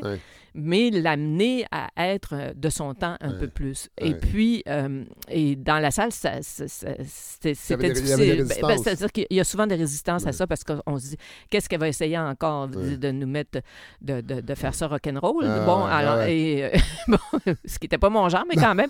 Et puis, euh, et donc, on a demandé une, une firme là, de, de venir nous aider à rencontrer les lecteurs. Et ça a été un exercice, c'était extraordinaire, c'était cruel. J'imagine. Ben oui. C'était oui. cruel. Mais en même temps. Parce que les gens non lecteurs et lecteurs aussi, Ouais. autour d'une table, on était derrière une vitre sans teint, là, et puis on écoutait ça, c'était terrible. On se faisait dire qu'on était ennuyant, Ouais, plate, ouais. gris, Ouais. sombre, euh, qu'on s'en allait nulle part, qu'on était vieux jeu. Bon, et, et, euh, donc, euh, ça, ça a été une espèce de coup de tonnerre. Je pense que ça a aidé. Et, Et- puis, euh, on, a, bon, on, a, on, a, on a restructuré, Ben oui. effectivement. Ben oui. Euh, il est encore là aujourd'hui. Quand, Oui. quand, quand vous avez accepté le poste, ce que vous écrivez dans votre livre, c'est que vous assu- il y a une partie de vous qui assumait que vous alliez peut-être être celle qui allait mettre la clé dans la porte du J'étais devoir. convaincue que... Cette institution dont vous aviez rêvé toute votre Oui. vie. C'est quand même, faut Oui. être solide pour se lancer Oui, là-dedans. mais les gens se ça. disent pourquoi, euh, pourquoi tu dis que la- ta première journée au devoir comme jeune journaliste c'était le plus beau jour de ta vie, puis non pas quand tu es devenue Ouais. directrice? Ben, la, la- la réponse, elle est exactement là, Godefroy. C'est que, euh, c'est que quand, quand j'ai accepté ça, j'étais convaincue que euh, le président du conseil à l'époque, M. Picard, avec qui je me suis mal entendue dans les mois qui ont suivi, euh, euh, et le notaire, Ouais. euh, le notaire. Le notaire, euh, On va parler de notaire Pelletier. Oui, voilà. Et puis, que le notaire Pelletier était contre toutes mes valeurs. Ah Bon, ouais. et puis, Eh euh, et que ces deux-là, dans le fond, avaient, s'étaient dit, ben, c'est... euh, On n'a rien à perdre. On n'a rien à perdre. Si elle le ferme, c'est c'est une femme qui va le fermer. Si ça marche, Puis tant si mieux. ça marche, C'est la tant mieux. De verre. Oui. En fait, c'est Ouais, qu'on c'est on met ça. des femmes en, en charge de projets qui sentent, euh, qui sentent la fin. On salue Madame Anglade. de haut. Bon. Oui, Pour, pour les détails, allez lire le livre. Je veux qu'on parle de la grande bibliothèque parce que oui. moi, ça a marqué ma vie. Oui. Ça a marqué ma vie. Oui. Euh, La grande bibliothèque, puis on la doit à vous. Euh, vous avez écrit, vous le dites, j'ai écrit Oui, sur euh, le Québec désert, un autre désert Oui. des bibliothèques municipales. c'était vrai. Oui. Euh, Il faut ici rendre hommage à Denis Vaugeois, qui avait. euh, Historien. et- l'historien, mais quand il était ministre de la Oui, Culture oui. euh, dans le gouvernement du Parti québécois, a lancé une grande opération pour les bibliothèques publiques au Québec. Et il a, il a réussi à en développer quelques-unes, mais il raconte lui-même, dans, je pense que c'est dans la même collection euh, que, que celle où est publié mon livre, à, à quel point c'était difficile et que les municipalités n'en voulaient pas. Il leur offrait l'argent sur un C'est plateau. fou. Non, mais puis- on parle le- d'anti-intellectualisme au euh, Québec. C'est ça. Et il a, il rencontré vraiment des, des difficultés tout le long de son parcours. Alors lui, il faut dire qu'il était passé avant nous, mais moi, j'épousais totalement sa, sa- Ben oui. sa vision des choses. Et puis là, euh, euh, on, on commençait à voir, c'est un peu comme l'Université du Québec, dans le fond, on voyait apparaître dans les grandes villes, euh, particulièrement aux États-Unis, des grandes bibliothèques euh, qui euh, avaient un succès fou. Ouais. Bon, parce que l'offre des grandes bibliothèques ne peut pas se comparer à celle d'une petite bibliothèque. Aujourd'hui, on le sait, ça, au Oui. Québec, mais à l'époque, tout le monde l'ignorait. Oui. Donc, les gens disaient, non, on est des mégalos. Lucien Bouchard est un mégalo. Lise Bissonnette, ce qu'elle veut, c'est faire comme la Bibliothèque de France qui a coûté 3 milliards. Laissez, Euh, bon, laissez- puis- laissez du béton en Du héritage. béton, oui, c'est ça. son nom ben, alors, moi, j'aime bien. Mon premier discours, ça avait été éloge du béton.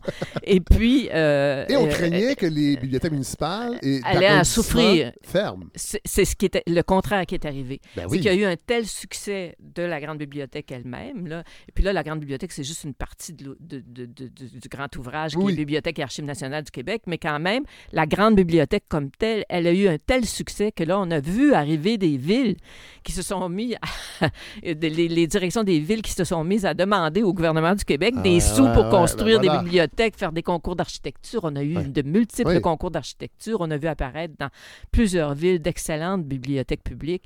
Alors, on, on- est arrivé exactement le contraire de ce qu'on disait ce et de ce que mes amis des médias disaient. Oui, parce que vous le dites, il y avait Oui. beaucoup de mépris, beaucoup d'hostilité. Oh oui, il y avait un éditorialiste de la presse qui disait qu'on était un peu demeuré, il n'avait pas écrit ça comme Ah ça, mais euh, au sens de qu'est-ce que vous voulez? On est dans une période de- de- où la technologie va remplacer le papier, où la Ah numérisation ouais, va ouais, remplacer le papier. La grande, la- la- la- la- le grand euh, espoir des milieux de, de numérique et informatique, c'était de, jeter les livres dans le Ah fleuve, je ne sais pas trop. Ouais. Et puis, et puis, ça serait ça l'exploit. un projet passéiste C'est complètement passéiste. On n'avait qu'à numériser tous nos livres et puis euh, c'est- c'est- tout le monde y aurait accès. Des, des Les choses comme ça. bibliothécaires aussi vont être hostiles au début. Euh, au début, j'étais pas bibliothécaire. Faut, il faut dire que je peux comprendre un Oui. peu. Et puis, j'étais pas bibliothécaire. Maintenant, euh, j'ai- j'en ai engagé des bons cependant. Oui, oui. Et puis, j'ai j'ai vraiment recruté des, des bibliothécaires de très haut niveau pour, euh, pour travailler avec moi et qui avaient leurs entrées un peu partout. Et puis, assez rapidement, ça- cette chose-là est disparue. Au tout début, ça, on, peut comprendre. Et là, vous rappelez, euh, vous donnez une grande leçon dans l'adversité. Euh, D'abord, rester calme en public, quitte à paniquer dans le privé. Oui. oui. Et percevoir vos adversaires comme des personnages de roman. De Ça, je le garde. de pas penser qu'ils vous en veulent personnellement. Ce Oui. sont- et oui, effectivement, quand on- les Oui, gens qui nous aiment oui. pas ou qui, qui sont hostiles envers nous, si on les imagine comme des personnages de roman, ça change tout. ça change beaucoup de choses. et et c'est arrivé au tout début du projet de, de la Grande Bibliothèque. J'ai eu un ou deux ennemis vraiment Ouais. euh, déclarés, Ah, de- même pas déclarés, mais en fait qui Oui. travaillaient dans mon dos, intriguaient. Et, et vraiment, c'était très difficile. Et, euh, et je me suis aperçue un jour que j'étais obsédée, que je me réveillais la nuit pour, pour, pour être fâchée contre Ouais, eux. ouais. Et puis, euh, et tout à coup, je me suis mise à m'intéresser à qui ils étaient. Ouais. Ils venaient d'où? Euh, ils avaient fait quelle sorte d'études? Quelle sorte de cheminement? Et tout à coup, je comprenais beaucoup mieux pourquoi ils m'en voulaient à Ah moi. ouais. Euh, euh, Ouais. et, et, euh, et puis, et, et ça permettait de prendre la fameuse distance, encore une fois. Là, c'est encore une fois une Ben oui. observation, si vous voulez. Ben oui. Et puis, euh, et, on leur en veut moins. Euh, et on, on est capable aussi de, de, de, de cesser d'obséder et de se dire, bon, Oui, c'est ça. restons Ils calmes. réagissent pour Bon, vous rappelez aussi que l'édifice en lui-même, sur le plan euh, de ce qui a l'air extérieur, vous êtes un peu mi-figue, mi-raisin. Euh, C'est-à-dire que... je- euh, vous, aurez mis, vous aurez mis qu'on oui, oui, puisse oui. être un peu plus audacieux. à la pense. maison, je me faisais taper sur les doigts Ouais. par euh, un compagnon qui, qui aimait le- le- les arts visuels, l'architecture contemporaine, et puis qui trouvait que vraiment... Bon, et, mais euh, là, j'ai été, disons, euh, réaliste. C'est que euh, on a fait un concours international très intéressant. Et les gens qui, ont, qui ont facile. participé, qui étaient, qui étaient des, des, des sommités mondiales. J'imagine qu'au début, puis- on voulait quelque chose de local, pas trop cher. euh, ben ça, c'était la Société immobilière du Québec Oui. à laquelle j'avais réussi à échapper. Donc, mais pour le reste, ça- ça- les, les gens qui travaillaient avec moi étaient d'accord. Mais euh, le problème, c'est que souvent, ces sommités mondiales sont arrivées avec des concepts qui, euh, certainement, auraient été un peu difficiles à mettre en œuvre à l'intérieur de la bibliothèque. Pas ouais, l'enveloppe extérieure, mais à l'intérieur de la bibliothèque. Je me souviens d'une euh, euh, architecte qui, qui avait répondu, ben on verra quand on arrivera là, où Eh est-ce qu'on fait passer les chariots. Là. Et puis, et Non. puis mais, et bon, l'autre chose, je savais très bien. Alors là, encore une fois, je pense que je connaissais ma société, puis, mon, mon- puis les gouvernements, quels qu'ils soient. Je savais très bien que tout dépassement majeur de coût, je parle pas de mineur, mais majeur de coût entraînait la fin du projet. ouais, ouais. Ça, c'est- et Ouais, ouais. On avait été tellement accusés d'être des mégalos Ouais. qui allaient, bien sûr, euh, ruiner le- le- la, la province, que euh, euh, si, si jamais on, on avait choisi un projet qui aurait présenté des difficultés de, Ouais. de construction risques de dépassement, importantes ouais. ou des risques. Ouais. Alors, euh, on a été prudents, si vous voulez. Puis, d'ailleurs, on a assez bien réussi à contrôler à la fois euh, le calendrier et le budget. Mais vous écrivez, mais l'intérieur ne cesse de vous enchanter. Oui, absolument. Et vous avez raison. à cause de la variété de... J'avais vu dans... et C'est drôle, hein, parce que les Français, euh, qui sont... euh, leur petit côté socialiste, ils, ils- ils- ils étaient plutôt, en général, les bibliothèques que j'ai visitées là-bas, les grandes, étaient euh, toutes sur le même modèle. Euh, C'est comme à Vancouver, d'ailleurs. C'est-à-dire que tous les étages et toutes les salles se ressemblent. Ouais. Et puis, euh, il y avait un, un bibliothécaire français qui m'avait expliqué que parce que faut que... c'est- la notion d'égalité. Ouais. Euh, bon, alors, il faut, il faut que toutes les personnes qui entrent soient traitées de la même façon. Mais ils sont pas soient- ensemble, euh, mais ils sont pas ensemble, mais qu'ils soient pauvres ou riches ou... Bon. Ouais. euh, bon. Et puis, j'avais vu, au contraire, à Limoges, une bibliothèque qui avait, où il y avait une variété d'espaces que Ouais. je trouvais extraordinaire, puis elle était pleine. Et puis, je me disais, non, c'est pas ça. Il faut que chacun trouve un peu ce qu'il aime. Oui. Si vous voulez vous cacher dans un Moi, coin. ça fait des années que j'y vais depuis le début. Pour moi, ça a changé ma vie. cette- Puis, puis- puis j'y vais encore. Et je m'étonne de me dire Hey, c'est vrai, il y a ce coin-là, je vais aller travailler là, puis je suis jamais venu ici. Un petit raccoin. Oui, Euh, et c'est fou. euh, Oui. oui, oui. Ça va Et bien- c'est elle va- ça. elle va bien ça. vieillir à cause de ça. Elle va bien vieillir, euh, oui, puis elle, elle demeure un vrai lieu, un, un- Oui. un vrai Où endroit. Vous le rappelez, des enfants, des Les chercheurs enfants, les chercheurs. Ça aussi, c'était considéré comme une hérésie. se côtoient. Moi, je faisais partie du conseil scientifique de la Bibliothèque de France, vous vous rendez compte? C'est loin de la BTB. Et puis, euh, et euh, je me souviens d'un jour d'Elisabeth Badinter, Oui. qui était euh, au conseil scientifique. hommes, au conseil hommes, oui. scientifique. Et la, la grande bibliothèque, la très grande bibliothèque, François Mitterrand venait d'ouvrir.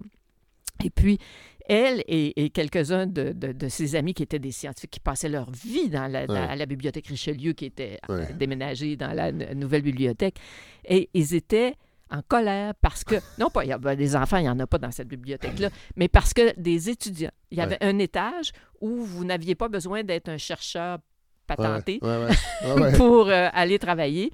Et elle était euh, furieuse Ah, de ça. ouais. Fait- ben, en tout cas, Bon, ouais, je furieuse. comprends. Euh, on n'a pas parlé aussi de, de, de Lise Bissonnette, la romancière, et de toute votre réflexion sur la littérature qui est intéressante. Euh, mais merci, c'est la deuxième fois que vous venez. C'est un honneur à chaque fois, vraiment, de vous Mais c'est un recevoir. plaisir. Et Et, puis, euh, j'ai pas entendu Godefroy beaucoup, mais là, je veux dire, l'écouterez. j'écouterai ça. Ben oui, vous l'écoutez, il va vous l'envoyer. Merci, Lise, Ce vraiment. sera, ce sera sans, sans cette femme qui, euh, qui est tellement exigeante pour elle-même et je peux vous dire, ça m'enlève un poids. Ouais, vous êtes content, hein? Ben, Et pourtant, c'est votre marraine. et oui. oui, c'est ça. Lise Bissonnette, je vous laisse aller. Merci. Je dirais à sa mère ce que je pense. Merci.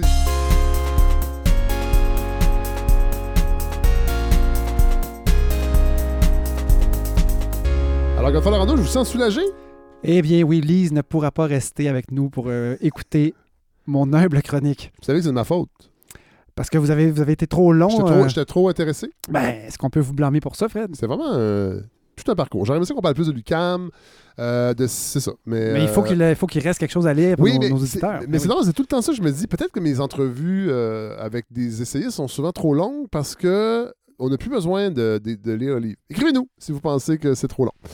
Cela dit, on le saurait, ça serait dans la grande consultation, Godefroy, Oui, c'est vrai. qu'on a fait vendredi Ben dernier. oui, on- euh, L'épisode n'est pas encore diffusé. nos auditeurs, donc, l'ont pas entendu. Non, ça va être, je pense, d'accord. fin février. Ah, c'était vraiment intéressant. ça. Vraiment. Ouais. C'est juste qu'il y a huit micros, fait que je vais avoir beaucoup de montage. Ça vous apprendra à avoir une balado indépendante. Ouais. Là, c'est quoi? Je sais même pas c'est quoi votre sujet. Ben, mon sujet, Fred, c'est parce que ça fait, là, ça fait vraiment très longtemps, parce qu'on s'est vu en décembre, début décembre. Là, début janvier, il n'y a pas eu de- d'épisode euh, qui était le Parce premier du a- mois. ça, on a bloqué euh, vos apparitions au premier du mois. Voilà, et ça, c'était très bien, sauf que ça fait longtemps. Là, j'avais des choses à vous dire. Ben et il y a quand même eu une, nouvelle majeure qui faisait un lien avec mon, ma, la dernière chronique. Mais oui, Sophie Brochu est partie d'Hydro-Québec avant la fin de son Oui. terme. Avoir, avant, après avoir un peu brassé la cage Oui. là, dans les médias, euh, j'ai pas envie de proposer une analyse politique Non, là, de ça aujourd'hui. Tout le monde l'a fait. On le fait, mais en même temps, on ne sait pas véritablement. On peut spéculer Oui. euh, pourquoi elle est partie De toute exactement. façon, euh, moi, j'ai des, des- vous savez, j'ai des gens bien placés Ben, je- euh, je dans présume que oui. gouvernemental. Mhm. Et là, on me dit que euh, la rumeur, c'est que le siège social d'Hydro-Québec déménagerait dans le plus petit chalet de Pierre Fitzgibbons. Ah. Parce qu'il y a plusieurs chalets. Là. Oui, oui, oui. Ça serait dans le plus petit. Il gérerait ça de là. Oui. Mais c'est une rumeur, c'est une rumeur, une rumeur qui est à Oui, vérifier. et il y aurait une roulotte en arrière pour le PDG d'Hydro-Québec. Oui. Et il pourrait des fois être invité au salon pour jaser un peu. Des fois. Puis après ça, il faudrait qu'il s'en retourne dans sa roulotte. Voilà. Oui. On entend les mêmes choses. Nos ressources, on, on aurait pu demander à Lise, hein, mais euh, elle aurait pu valider tout ça. Donc, euh, une fois Sophie Brochu partie, euh, que reste-t-il? Oui. Dans le fond, euh, Oui. Bon, il y a un peu moins de terreur, parce que je vous ai déjà Oui, dit oui. qu'elle me faisait peur, euh, parce qu'elle semblait avoir tout un, tout un, non pas un ego, mais une force de caractère. Oui. Euh, puis j'imagine, j'imagine qu'il y a des gens à la CAQ qui devaient avoir un peu cette impression-là aussi. Mais elle offrait, à mes yeux, un contrepoids au discours économique simpliste du gouvernement Legault. Euh, puis s'il y a une affaire que moi j'apprécie, c'est qu'elle nous a fait comprendre avec des mots simples. C'est quand même elle qui a sorti le- l'expression devenir un magasin à un dollar de l'énergie. Oui, ça, a marqué tout le monde. Oui. On s'en souvient très bien. Oui. Et, et Pierrot Fitzgibbon s'en rappelle sans doute lui aussi. Mais donc, ce qu'elle nous a légué comme, euh, comme inquiétude, si on veut, comme Québécois, c'est de comprendre que si on choisit intelligemment les projets qui vont consommer de l'électricité dans le futur, parce qu'on comprend là, que nos surplus sont terminés, on rend possible une transition énergétique et aussi le développement du Québec, développement économique en parallèle. Oui. Mais que si on se limite à une idée simpliste, comme juste battre l'Ontario économiquement, on pourrait peut-être rater une occasion en or de redresser notre bilan puis de faire une transition au Québec avec Si un on veut vraiment faire ça. Exactement. Mais donc là, tout le monde attend un peu. euh, si l'attention des auditeurs a un peu suivi la mienne, ben on est maintenant éveillé. Oui. On surveille. On est woke. Et, euh, et je me dis que pour un gouvernement, ça doit être un peu fatigant, ça. Mais donc, après ça, est-ce qu'ils vont être capables de nous rendormir? Ça, c'est une autre chose. Mais donc, le 31 janvier, donc ça fait pas très longtemps, quelques semaines, la presse, pas quelques semaines, c'est tout récent, euh, nous transmettait les mots du ministre Fitzgibbon qui, euh, prend la parole euh, en marge d'une commission parlementaire, justement, sur le projet de loi 2 qui touche Hydro-Québec. Oui. Et ce qu'il nous dit, c'est que sur les 23 000 mégawatts, moi, à chaque fois qu'il fait ça, je me dis, en fait, il répond à Sophie Brochu. Il répond Ouais, à ce qu'elle ouais, disait. ouais, ouais. Sur les 23 000 mégawatts, on ne va accepter que la moitié, environ. Accepter. On va accepter, on, on se fait propre. Il y, a, il y a 23 000 mégawatts de demandes. Ah, de des gens qui veulent Oui, se oui. brancher, on va en accepter seulement la moitié. C'est comme s'ils nous rassuraient en disant ouais. ce ne sera pas tant que ça. Ouais. Euh, 23 000, c'est 13 fois la romaine. Donc, c'est quand même beaucoup d'électricité. Oui. On va devoir choisir les bons projets. Qui choisit? Ben, c'est le comité qui a été fondé en réponse à la- à la- au coup de gueule de Sophie Brochu. Ouais, ouais, ouais. Qui est sur ce comité-là? Ben, il y a le président du comité qui s'appelle François Legault. Il y a Pierrot Fitzgibbon, Éric Girard, Benoît Charette, Yann Lafrenière et Feu Sophie Brochu. Ah. Et donc là, c'est qui est-ce qui va la remplacer? On ne le sait pas, mais c'est eux qui vont... Donc, on va refuser la moitié. Un des éléments qu'on va refuser, je fais un petit lien avec une chronique qu'on a déjà Oui. fait ensemble, 9000 mégawatts de projets liés à la production d'hydrogène vert. Ah oui, c'est Donc, euh, on met ça de côté. Qu'est-ce qu'on pense de ça, Fred? C'était, on, on on- nous, on n'est on est pas dupes. On savait que c'était, en fait, c'est de l'hydrogène brun. C'est- Non, l'hydrogène brun, c'est celui qui était produit avec le méthane. Ah oui! avec le gaz naturel, puis il y avait une po- possibilité de participer à la vague de création Oui, d'un. mais on de- sait que c'est pas vrai. Ben, le problème, c'est que ça coûte beaucoup trop cher voilà. d'électricité. Voilà. Et ce qu'on doit faire, c'est de l'électrification directe. Oui. Et donc, les projets d'hydrogène vert au Québec, en tout cas à l'étape où on était maintenant, c'est de la poudre aux yeux. Oui, oui. Et donc, euh, voilà. Il nous resterait supposément une marge de manœuvre de 10 000 mégawatts. C'est ce que le ministre Fitzgibbon nous dit. Euh, malgré la fin des surplus attendus pour 2027, donc est-ce qu'on va bien les choisir, ces 10 000 mégawatts-là? Qu'en dirait Sophie Brochu aujourd'hui? Ben Fred, vous et moi, on le saura pas. Non. Et ça, pour moi, c'est un, vrai problème. Il n'y a plus personne à cet endroit-là. Cette chaise-là est vide. Ouais. Et le vice-président est parti aussi. Et oui! Donc, euh, c'est... Mais, on nous rassure, tout va bien, il paraît. Oui, et à à chaque fois qu'on me dit tout va bien ou tout va bien aller, je me dis c'est sans doute vrai parce qu'on a eu des belles expériences là, dernièrement. fait que Fred, le projet de loi 2, est-ce que vous en avez entendu parler un peu? Très peu, parce que je me suis dit, ça me donne rien de perdre du temps. Ouais. Godefroy va l'expliquer dans quelques jours. Avec un peu de chance, parce que Oui. la commission parlementaire euh, m'intéresse parfois. Dans ce cas-ci, oui. Donc, commission parlementaire qui se penchait sur le projet de loi 2, ça me ramène, Fred, à un extrait que j'avais euh, sorti d'une discussion avec Pierre-Olivier Pinault Oui. pour un ancien épisode. Mhm. que j'avais pas pu vous passer parce que je comprenais rien de ce qu'il me racontait. Donc, Pierre-Olivier Pinault, qui est euh, de la chaire de gestion du secteur des énergies au HEC, il m'expliquait en fin d'entrevue, et là je vous répète, on ne l'a pas entendu ici, Non. Euh, que ça n'avait pas de bon sens qu'en 2022 ou 2023, qu'Hydro-Québec soit encore placé devant l'obligation de fournir. C'est-à-dire, si quelqu'un demande à être connecté à Hydro-Québec, Hydro-Québec serait obligé de fournir et que pour une société développée, ça n'a plus de sens. Or, ce qu'on vient de dire là, tantôt, c'est qu'il y a un comité qui choisit. Oui. Et là, je me disais, mais de quoi, ben, de quoi est-ce qu'il me parlait quand même ici, de quoi il parlait? J'ai creusé un peu et là, j'ai compris finalement. Hydro-Québec a le droit d'accepter ou de refuser un raccordement pour des projets industriels au réseau. Ils sont obligés de fournir seulement pour les projets de 50 MW et moins. Donc, tout ce dont on parle, Hydro-Québec va devoir choisir, etc., c'est pour les gros projets, Oh oh. 50 MW et plus. Et donc, c'est le bout qui me manquait. Et ça, j'ai compris ça dernièrement. Fait que là, maintenant, je peux vous passer, Fred, cet extrait de Pinot et partir avec ça, l'obligation de fournir. On a, l'enjeu d'avoir un ministre qui veut attirer plein d'entreprises au Québec pour faire du développement économique euh, en prétextant la, transition énergétique. Donc, euh, cette obligation de fournir l'énergie, c'est un, c'est un problème parce que on est des très mauvais consommateurs d'électricité au Québec. On en consomme énormément euh, et en plus, on oblige une entreprise à le faire, euh, à fournir l'électricité. Oui, c'est nécessaire quand on est une société sous-développée et qu'il faut euh, assurer le développement de, euh, et le bien-être de la population, mais on est largement là maintenant une société euh, hyper développée, hyper consommatrice. Alors cette, euh, cette garantie d'approvisionnement, là, peut-être que c'est c'est plus nécessaire et c'est encore moins nécessaire quand on sait qu'il y a des alternatives. Et voilà. Ben, Eh bien, et donc, Fred, on comprend maintenant que Hydro-Québec n'a pas le choix d'accepter n'importe quel projet en bas de 50 MW. ça veut dire, ça, ça représente quoi? C'est pas les mégawatts à un Ben, moment donné, là. Excellent. Euh, la, la romaine, c'est autour de 600 MW. Donc là, on se dit 5, 50 MW, c'est relativement petit peut-être. Ben, il faut se donner une idée. 5 MW, Ouais. donc 10 fois moins, c'est un centre belle. Oh. OK, donc un projet de 50 MW, c'est 10 centres Mais belle. là, ça veut Donc, dire qu'une industrie, mettons, Ouais. qui fabrique.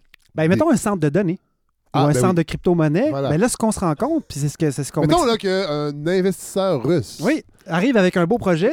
ben lui, s'il n'a pas, s'il a pas envie de s'il n'a pas envie de se justifier, il a Ouais. juste à présenter un projet de 49 MW et il va passer par en dessous. Oh. Et donc, au moment où on, on- on, on cherche à discriminer quels sont les bons projets au-dessus de 50, euh, 50 MW. Ben, tous ceux qui sont en dessous passent comme une lettre à la poste. Et ce que. Pinot nous dit, c'est qu'il faudrait que ça change. Et là, ce que je trouve vraiment intéressant, c'est qu'un peu après l'entrevue, donc quelque part avant Noël, dans la presse, on apprenait justement qu'Hydro-Québec revendiquait de ne plus être obligé de dire oui au projet de Fait que 50 c'est de la MW et moins.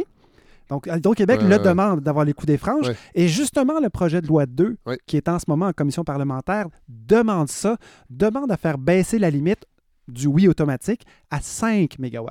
Et donc, on- ça, reste, un des gros projets. Un centre belle. Un, cent- ça reste des gros projets, Oui. mais ça veut dire qu'on aurait plus de latitude Parce que dans le pour fond, choisir. C'est que, ça met- c'est que si on accepte sans régimber des projets de 50 MW, c'est que ça met une pression sur le réseau. Ben oui, puis là, on sait qu'on va avoir des choix à faire. Ah ouais. Puis en, en ce moment, il faut comprendre, c'est quoi la pression sur le réseau, Fred? Ben, on parlait d'hydrogène tantôt. Oui.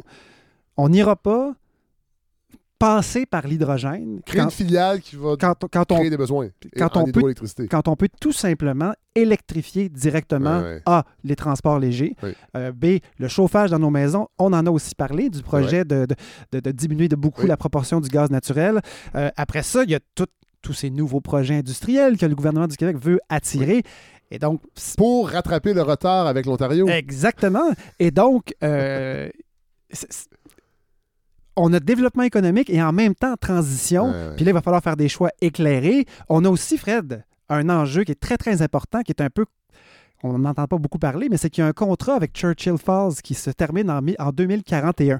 Donc, il y a eu un deal de fait il y a des années entre euh, le Labrador, Oui. Terre-Neuve et Hydro-Québec. On, se- on achète de l'électricité vraiment, vraiment pas cher. C'est une grande, grande quantité et ça, ça va tomber en 2041.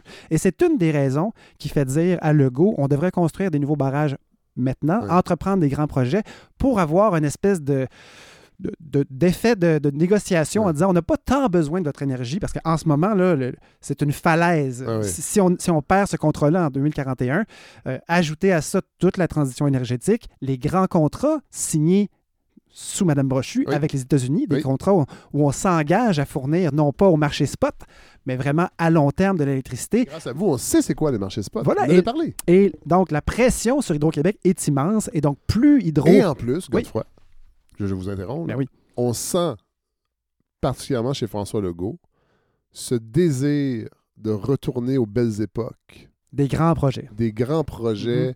où on peut dire qu'on fait des affaires, on n'est pas des perdants, on fait, les Québécois sont capables. Oui, la fierté. La fierté. La fierté, Fred.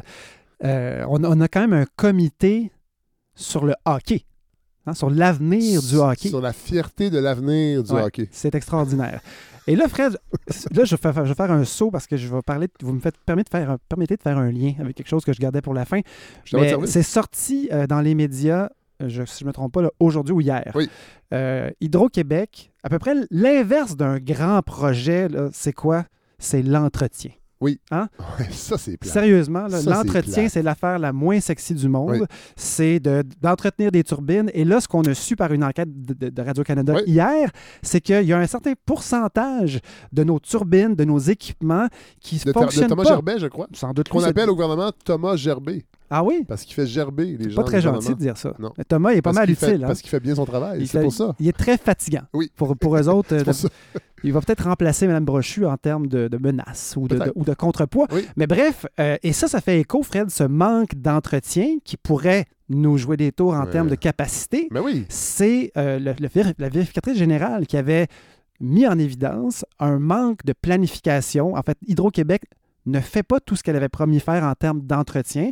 Et dans les, pro- les projections du futur des plans Ouais. d'Hydro-Québec, il n'y a pas assez d'argent d'investi dans les entretiens, dans l'entretien. Et donc, on pourrait bien brancher des alumineries euh, pour, pour dire voici des jobs payantes qui arrivent, je ne sais pas trop où en région, euh, avec de, l'é- de- de l'électricité verte.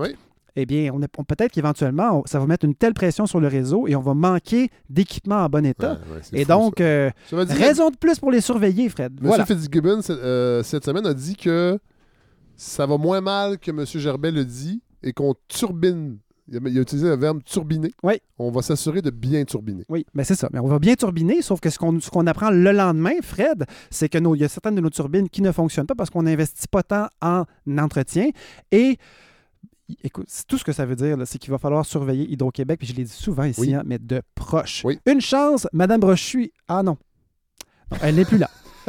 voilà. Si on recule un tout petit peu, Fred, Oui. et que là, on sort du Québec, parce qu'au Québec, c'est spécial, on a une énergie verte déjà disponible. Oui. Il nous reste à voir comment on la gère, comment on la développe, mais on n'en est pas, comme les États- les États-Unis, à fermer des centrales au charbon ou au gaz naturel. Euh, fait que là, si on regarde la transition énergétique mondiale, moi, ce que j'entends et que je lis un peu partout, il ne faut pas se raconter d'histoire, on n'est pas en train de la vivre. là. Il n'y a pas de transition énergétique. Il y a des sources d'énergie renouvelable, très- des très minces couches qui s'ajoutent par-dessus Ouais. de l'énergie fossile. verte. et la consommation d'énergie continue à monter. Et donc, on cherche un peu le Graal. Donc, qu'est-ce qui va nous sauver? Et pendant la période où j'ai été euh, muet de la balado, euh, Non, vous n'étiez pas muet, vous étiez en préparation. J'étais en préparation, j'étais en jachère. Oui. Il s'est passé quelque chose vraiment de, de l'ordre de l'explosion atomique. C'est un coup de tonnerre dans le monde de l'énergie. On a réussi une preuve de concept de la fusion nucléaire. Hein? Vous, a- vous avez pas vu ça passer? Ou un petit peu, mais Un c'est parce petit peu. que je, je vous fais des passes. Vous êtes gentil. Vous êtes gentil. Mais C'est parce que j'ai parlé à des gens qui n'en avaient pas entendu Ouais. parler. Mais, on dis- n'a pas entendu parler tant que ça. mais moi, je, moi, je comparais ça un peu à la photo du trou noir. Tu sais, quand le, le pre- le Ouais, premier trou noir ouais, a été pris en photo, c'était partout. Oui. Et, mais tout le monde, ça a frappé les esprits plus, on dirait. Tandis que la preuve que la fusion nucléaire pourrait fonctionner, ça, c'est autre chose. le fun. Ça date du 13 décembre. Et donc, il faut comprendre une chose, c'est que la, la fusion nucléaire n'implique pas le risque d'emballement et d'accident nucléaire Ah oui. de la fission nucléaire Oh. qu'on utilise en ce moment. Dans les réacteurs Pourquoi? nucléaires, ben, parce que au lieu de briser les atomes et d'aller chercher l'énergie de cœur, si on veut, Ouais, l'éner- ouais. l'énergie extrêmement puissante auquel on n'avait pas accès avant euh, la recherche nucléaire. Euh, et là, c'est quand, quand on brise un atome, c'est qu'il y a des morceaux d'atomes qui partent et qui engendrent des bris d'autres atomes. Et là, c'est une réaction en chaîne. Parlant de fission nucléaire, vous Oui. entendez peut-être Des hurlements? bébé, Des hurlements. Oui. C'est euh, Miville Oui. qui est rentré dans sa période de fission du fucking 4. OK. Euh, du, du Terrible 2, excusez. Est-ce que ça Bon, produit des déchets radio- radioactifs? Parfois. Bon, voilà. Oui. Et c'est ça la grande différence, c'est Oui. que la fusion nucléaire n'a pas ce risque d'emballement Oui. et de réaction en chaîne Ah, voilà. catastrophique Et ça, et ça, et là, ça et fonctionne. qu'il n'y a pas de déchets. Parce que dans ah le oui, fond, mais c'est ça aussi. oui, c'est ce qu'on fait, on, on fusionne des atomes, ce qui est fou, là. C'est complètement fou. Ça me semble trop beau pour être vrai. quoi, Ben, Fred, c'est pas que c'est trop beau, c'est que c'est encore inaccessible. Ah, bon. Ce qu'il faut comprendre, c'est qu'on essaie de reproduire ce qui se passe nulle part ailleurs que dans les étoiles. Donc, Ouais. des températures et des pressions inimaginables. Ah Donc, la preuve de concept qu'on a réussi à faire, c'est surtout pas une centrale sur le bord d'ouvrir. OK? C'est gros comme, c'est en Californie, c'est gros comme un stade. OK. Et ça, ça, utilise 192 des lasers les plus puissants de la planète, Non. tous pointés vers une capsule genre grosse comme un grain de poivre. Et on fait monter cette capsule-là à 150 millions de degrés, donc 10 fois plus chaud que le Soleil. Et là là. Et là, pendant une fraction de seconde, on réussit à engendrer la fusion d'atomes légers pour en créer des atomes plus lourds et produire de l'énergie. Puis là, il faut calculer, OK, on a réussi à produire un peu d'énergie, mais avec 190 C'est 000 ça. milliards de lasers. Et jusqu'ici, la preuve de concept ne fonctionnait pas parce qu'on dépensait plus d'énergie qu'on en, Ah oui. en récoltait. Et là, c'est la première fois qu'on réussit finalement à récolter un peu plus d'énergie. Et donc, on se dit, c'est possible. Mais ça peut débouler, là. Ça- débouler, là, oui, mais sur une période peut-être de 40 ou 50 ans. Donc, ceux qui s'imaginent. C'est un Graal qui, par définition, est assez difficilement atteignable. Ouais, ouais. Hum? C'est grave. Euh, Il y a des projets aussi en France, le projet ITER. Euh, là, Ouais. dans ce cas-là, c'est pas des lasers, c'est autre chose. C'est une espèce de beigne, euh, de beigne magnétique, Ah, mais qui cherche à atteindre les mêmes conditions absolument incroyables, de reproduire des morceaux de soleil. tu sais. Et, et donc, ça fait rêver à un monde libéré des énergies fossiles, mais ce serait pas mal innocent, Fred, de compter là-dessus et de ne pas changer notre mode de vie. ouais. Et j'ai bien l'impression que les gens espèrent Ouais. que quelque chose du genre va survenir. ouais. Mais là, il, il existe une autre énergie un peu magique, Ah. mais là, dont on n'a vraiment pas entendu parler. Bon. Et c'est intéressant parce que c'est encore une fois un, un- un podcast qui me l'a qui, qui fait Oui. découvrir. C'est la- l'émission La Science CQFD qui remplace euh, la méthode scientifique dont j'ai parlé Ah souvent oui. ici et qui, euh, malheureusement, n'est pas aussi bonne. Donc, c'est une nouvelle émission, peut-être ça va changer. On va donner une chance. C'est sur France Culture Oui. et c'est sur l'épisode, dans l'épisode du 17 janvier. Et là, ce dont on parle, Fred, c'est l'énergie bleue. Ah, Et ici, au Québec, quand on parle d'énergie bleue, on parle de gaz naturel, c'est vrai. d'habitude. Oui. Et dans notre tête, là, dans- en tout cas, si je me fie aux publicités, c'est une bonne énergie. Oui. Euh, c'est pas vrai. c'est- pas vrai. Ça vient du méthane, euh, ça vient du gaz Ah. naturel de l'Ouest. Oui. Et la moindre fuite compense tous les gains qu'on pourrait avoir. Et on sait qu'il y a plein de fuites. Non, Oui. l'énergie bleue, Fred, c'est autre chose. Ah. Et là, C'est pas l'eau? le- les- ben oui, c'est relié à l'eau. Ah, ok, bon. Mais ce n'est pas la force hydraulique Non. ou encore des éoliennes, mettons, en surface sur la mer. Oui. C'est une énergie qui est produite à partir de l'osmose. Oh. Et là, la question, c'est, Mm. Fred, est-ce que c'est un mot qui vous dit quelque chose, l'osmose? Oui. Alors, Être en osmose. être en osmose, qu'est-ce que ça veut dire? Ça veut dire être euh, vraiment sur la même longueur d'onde avec quelqu'un, de presque être fusionné ensemble. Fusionner. Donc, on est presque de retour à la fusion Mais je nucléaire. suis sûr que c'est pas ça. Mais c'est pas, c'est pas tout à fait ça, mais on parle d'être en osmose, c'est vrai qu'on dit ça, mais euh, on, on parle souvent d'apprendre par osmose. Oui, Apprendre par osmose, c'est comme si, en jasant avec Lise Bissonnette tantôt, on devenait on meilleur. était devenu érudit. On devenait de personnes. Oui, et, Ouais. et bon, ça, ça marche. euh, Ça m'a pas laissé l'impression. Que partie vite. Oui, que ça a fonctionné. Mais bref, Fred, l'osmose, c'est un phénomène euh, qui est lié à la diffusion dans, un, dans la matière. En fait, la diffusion d'une matière, mettons du sel pour simplifier, Ouais. dans un solvant. Alors, le, le solvant le plus simple, imaginons de l'eau. Oui. OK, donc du sel dans l'eau. Puis pour résumer le plus Donc- grossièrement possible, Donc, ce qui reste après, quand c'est l'osmose du sel et de l'eau? Pas tout à fait, non. C'est, c'est- pour résumer, la nature veut toujours diluer ce qui est concentré. Ah. OK? Donc, c'est un peu comme les grands médias ou les producteurs de contenu. Oui. Si c'est trop dense, on veut le diluer. Ah! OK? C'est intéressant. Alors, on peut s'en rappeler comme Oui. ça. Et l'osmose, c'est ça. C'est un phénomène qui fait que quand il y a une partie d'eau très salée, mais s'il y a de l'eau pas salée à côté, c'est comme si l'eau salée attirait l'eau pas salée pour se faire diluer. Ah. Voilà. C'est le là- contraire du nationalisme québécois, Possible, qui n'est pas en osmose ces temps-ci avec grand-chose. Pas grand-chose. À part lui-même. Et voilà. Et là, il intervient un élément important, Fred, c'est que, c'est que, euh, mais comme d'habitude, quand, quand vous faites ce type de joke-là, c'est que je suis tellement dans, ma, dans mon explication que j'ai pas le cerveau qu'il faut pour le. Mais quand je le réécoute après, la plupart du temps, je me dis, mon Dieu, qui est brillant. Puis là, les gens m'écrivent, ils disent Laisse-le parler, Godefroy, t'arrêtes pas de l'interrompre. Les gens sont tellement chaleureux. Euh, Fred, euh, un exemple précis, c'est quand vous faites dégorger des légumes. Ah oui! Alors, qu'est-ce que vous avez dégorgé là, dernièrement? Vrai- Des oignons rouges pour mettre dans une salade de macaroni. Et donc, co- comment, pour que ce soit plus digeste. comment dégorge-t-on des oignons? On les met dans une petite passoire, puis on Mhm. met du sel. Et voilà. Et donc, on met du sel, et qu'est-ce que ça fait? C'est que l'eau qui est dans l'oignon Oui.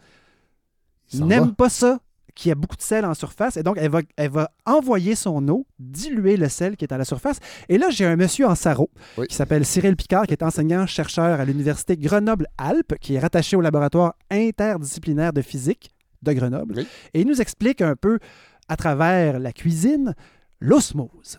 quand on dépose du sel sur un légume et euh, progressivement on va avoir un pompage de l'eau contenue à l'intérieur du légume qui, qui va sortir. Donc on extrait grâce au sel l'eau contenue à l'intérieur des, cellules euh, végétales. Pourquoi cette migration?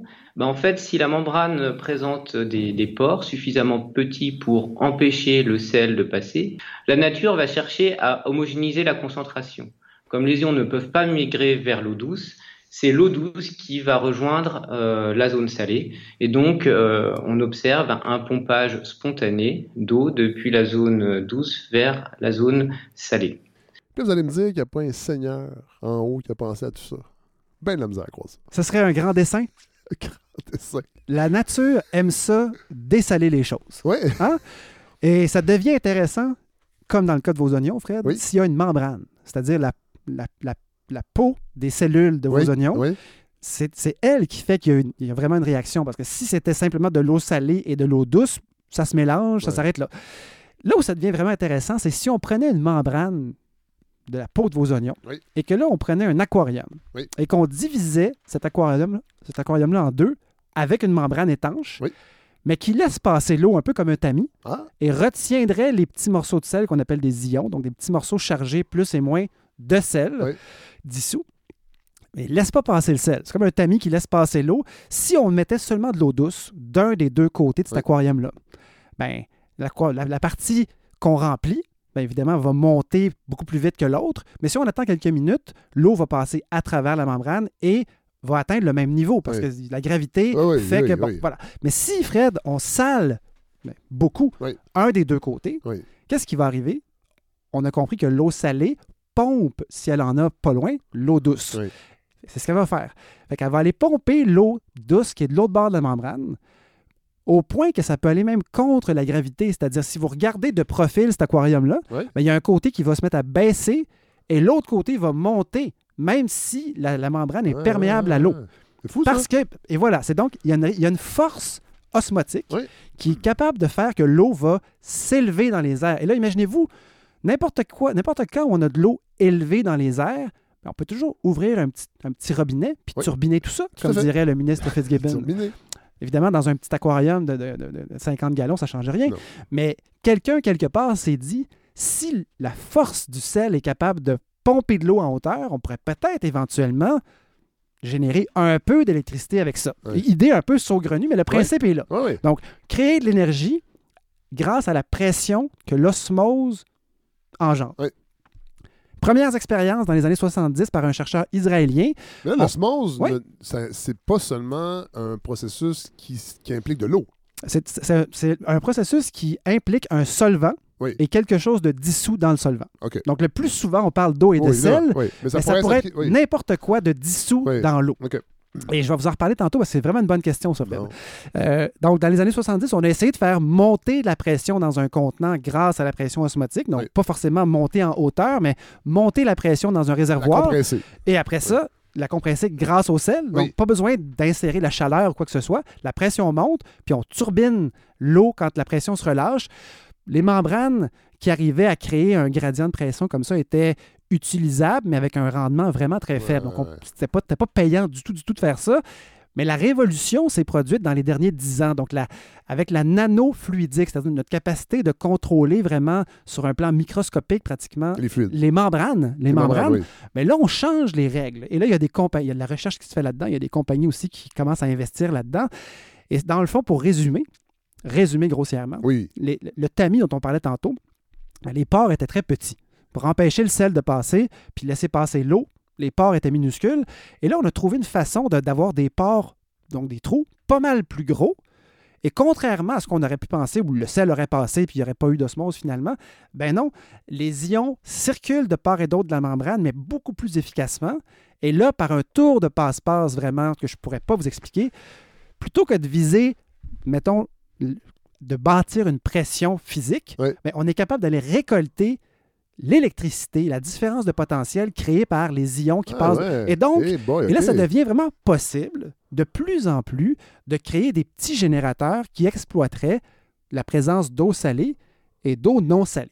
Et là, est-ce que j'ai besoin de vous expliquer, Fred, qu'on n'en manque pas d'eau salée? Mais non. Et il y a des endroits sur la Terre, une multitude d'endroits où, de façon naturelle, l'eau douce se jette dans l'eau salée. Oui. Et là, c'est ça qui est vraiment intéressant. Puis il y a une On a, ça, compagnie... on a ça au Québec. On a ça dans, dans pratiquement tous les pays Oui. où, il y a, où il y a des embouchures, justement.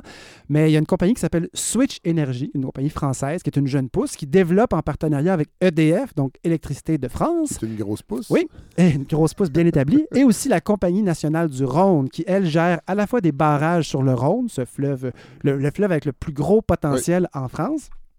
Et aussi Ce qu'on va avoir à Rivière-Richelieu ici. je pourrais pas, je pourrais pas dire, Fred, en termes de dimension, Non, mais euh, c'est le plus gros potentiel osmotique en France. Et donc, ça pourrait être partout dans le monde, mais c'est un projet français. Donc voilà, on utilise l'énergie. Donc, on n'a pas besoin de créer un barrage et d'inonder une partie de la France. On fait juste détourner en bordure de la mer l'eau douce et organiser le mélange finalement dans certains endroits entre l'eau salée et l'eau douce. Et là, ça nous créerait, une- si ça fonctionnait, une énergie qui ne dépend pas de l'ensoleillement, Non. qui ne dépend pas non plus du vent et qui ne détruit pas l'environnement Et qui est autour renouvelable. et qui est totalement prédictible et renouvelable. Et c'était, c'était dans l'air depuis que C'est trop longtemps. beau, Godefroy. Mais c'est- Fred, c'est vraiment... il y a quelqu'un qui va venir nous cochonner ça. là. Ben, jusqu'ici, Fred, on est rendu à développer les pilotes et puis les, les, les, les regarder. Et donc, cette compagnie-là, Switch Energy, est invitée à l'émission dont, dont je parlais tantôt, CQF, Science CQFD. Et donc, on cherche à installer sur les rives du meilleur potentiel en France, euh, c'est le delta du Rhône. Et il y a une collaboration vraiment importante avec les- la, la comp- la compagnie dont- dont je parlais tantôt. Et c'est l'histoire d'un projet. Et là, on est rendu à faire des projets pilotes en 2023. Ça veut dire qu'en 2023, Ah, quand même, OK. on pourrait, c'est cette année, on oui. pourrait voir si, là, on parle pas d'une preuve de concept Non, non, absolument ahurissante comme nos 192 lasers. Non. On parle de quelque chose qui va produire quelques kilowattheures, mais qui sont des, des- des- des unités modulaires. Fait que si la première unité fonctionne, ben on en met un autre, un autre à côté et un autre. Et euh, je vous laisse euh, un représentant de la compagnie Switch Energy et un scientifique parler justement du potentiel du Rhône. Euh, L'énergie osmotique sur le Rhône, c'est euh, un potentiel d'installation qui peut être de l'ordre de 500 MW. C'est de quoi fournir de l'électricité propre et permanente à un million et demi d'habitants, c'est-à-dire Marseille et son agglomération, pour, euh, faire simple. Donc, dans un an, on installe la première unité qu'on appelle chez nous unité pilote qui fera quelques dizaines de kilowatts de puissance. Et puis en même temps, avec la Compagnie nationale du Rhône, on est en train de préparer le déploiement à grande échelle de l'énergie osmotique sur le Rhône. C'est une technologie très modulaire. Donc en gros, euh, il faut imaginer, peut-être on l'a pas dit, mais un générateur osmotique, c'est une armoire, c'est un réfrigérateur, quoi, en gros en, en taille, hein, je veux dire, en forme, euh, qui fait un mètre carré de surface au sol et puis euh, deux mètres de haut. Et donc on travaille aujourd'hui avec la Compagnie nationale du Rhône pour identifier où on installe, à quelle vitesse, et ça va se faire sur euh, les dix prochaines années. Donc, on, on pourrait avoir une réponse, Fred, rapidement cette Ben année oui. et de voir ce développement-là euh, dans les dix prochaines années. Donc là, on est dans un horizon euh, qui, Oui, ne, qui ne nous permet surtout pas de dire ça y est, on peut continuer à acheter toutes nos cochonneries, Ah ouais. la planète va s'en remettre. Être non, non, on- non, mais plutôt que de dire on attend Ah ouais. Disons que Ludo et vous et moi, on a des chances de voir ça se développer et le, le potentiel est très, très élevé à cause des quantités ahurissantes Ben oui. d'eau et d'eau, d'eau Ben douce et d'eau salée. Ben oui. Et ce qui est fantastique, c'est qu'on n'a pas besoin d'aller chercher l'eau douce dans tous les lacs, partout. Non. On n'a rien qu'à attendre que l'eau glisse jusqu'à nous. Tout à fait. Et euh, donc, il y a cinq ans, on n'aurait pas pu euh, Euh, avoir cette émission-là. Et dans les cinq dernières années, le nombre de publications scientifiques sur ce sujet de l'énergie osmotique ont été multipliés par 20 à l'échelle de la planète. Donc, rangez ça, Fred et nos auditeurs, quelque part dans votre bibliothèque cérébrale. Oui, oui.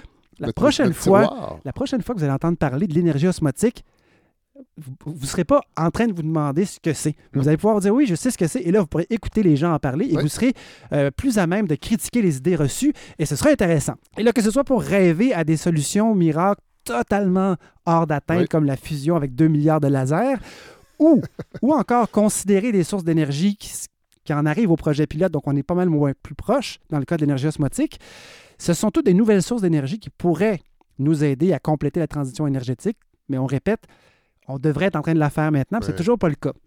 Donc, le Québec, c'est un des endroits sur Terre où l'énergie zéro carbone est disponible. Donc, on n'a pas besoin de l'inventer. Elle est contrôlée par l'État. On n'a pas à se battre contre le privé pour ça. Donc, on a vraiment un atout en théorie. Oui. Et là, Fred, on est face à tous ces enjeux-là. On avait quelqu'un d'extrêmement solide à la tête d'Hydro-Québec qui nous donnait l'impression de pouvoir faire contrepoids, puis là, on l'a pu. Non. Et là, on a Pierre Fitzgibbon Qui- qui est en même temps à l'énergie et au développement économique. Oui. On a la Qui a contrevenu à des règles d'éthique assez de base, plus Oui. d'une fois. Et, et donc, et qui, se- et qui vraiment s'en dédouane complètement. Oui. Alors, ça veut dire que quand il viendra le temps de prendre des décisions intelligentes sur l'avenir de l'énergie au Québec, est-ce qu'on va repousser le gros bon sens puis le- la recherche avec la même désinvolture? Il faut que les Québécois saisissent à quel point les enjeux liés à Hydro sont importants. Oui.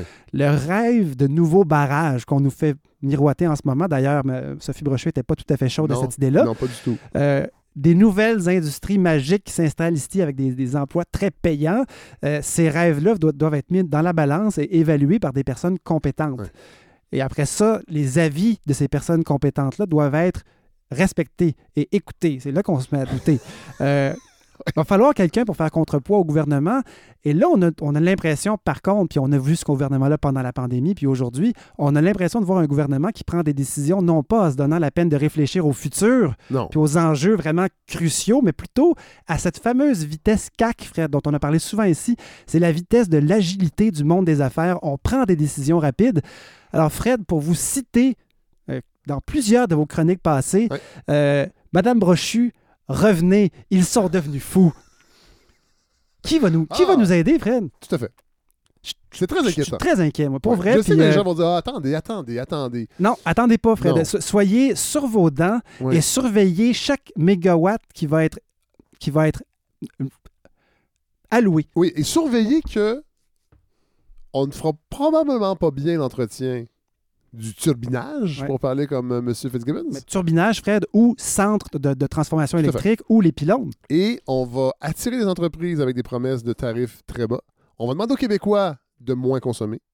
On va mettre des punitions de consommation pour juste éviter de faire. Ouais. Et si on se rend compte, grand si on se bon rend sens. compte, Fred, que les, si les idées sont pas populaires, Ouais. ben, on va rétro, on va rétro-pédaler parce que c'est ça qu'on fait. Oui. Donc, donc, on n'est surtout pas avec des gens informés qui ont une vision. En tout cas, ils m'ont pas impressionné dans leur vie, ces gens-là, pour leur vision. Tout à fait. Et on, est, on a entre les mains un, un mastodonte qui est Hydro-Québec qui pourrait vraiment sauver la mise Oui. au Québec et donner un exemple pour la planète entière. Et euh, la seule option que je vois, c'est de nous autres continuer à s'informer. Et ce que je constate, Fred, tout de même, parce qu'en faisant une. Je voulais pas parler d'Hydro-Québec, c'était pas ça mon but. non, je comprends. la mais- chose dont j'ai parlé, c'était ça. Oui, Mais, mais. mais c'est tellement dans les médias, Oui, vous ben, n'avez pas le choix. ben, c'est bon signe. Oui. C'est ce que je me dis. Et donc, euh, Et qui sait?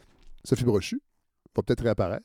Non pas à la tête du Parti libéral, qui semble une rumeur un peu loufoque, mais à la tête d'Osmose Québec. Oui. Une nouvelle entité. Et euh, ça me semble assez crédible encore une fois, Fred. Euh, je vais aller y penser dans le trailer d'Hydro-Québec qui est attaché euh, derrière. Le deuxième chalet Oui. de Bienfait. Hey, merci, God. Toujours un plaisir. On se retrouve dans un mois. Oui, au, Mais mois, de, au mois oui, de mars. Oui et non, parce que les gens vont vous entendre Ah oui, d'ici là, dans ce grand épisode sur la consultation qui va être diffusé très bientôt. Merci, God. Bye.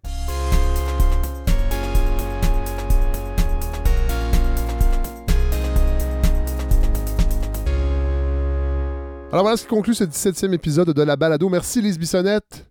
Merci d'être venue une deuxième fois à la balado pour nous parler de son livre Entretien qu'elle a tenu avec Pascal Ryan et publié chez Boréal. Allez chercher ça, c'est vraiment intéressant parce que oui, c'est son parcours à elle, mais c'est aussi ben, un parcours à travers tout ce Québec des années 30 jusqu'à aujourd'hui et euh, les, toutes les tribulations autour de la création de la Grande Bibliothèque, tout son passage aussi sur le conseil d'administration de l'UQAM et toute cette réflexion-là sur les universités du Québec. On n'a pas eu le temps de l'aborder parce que j'étais.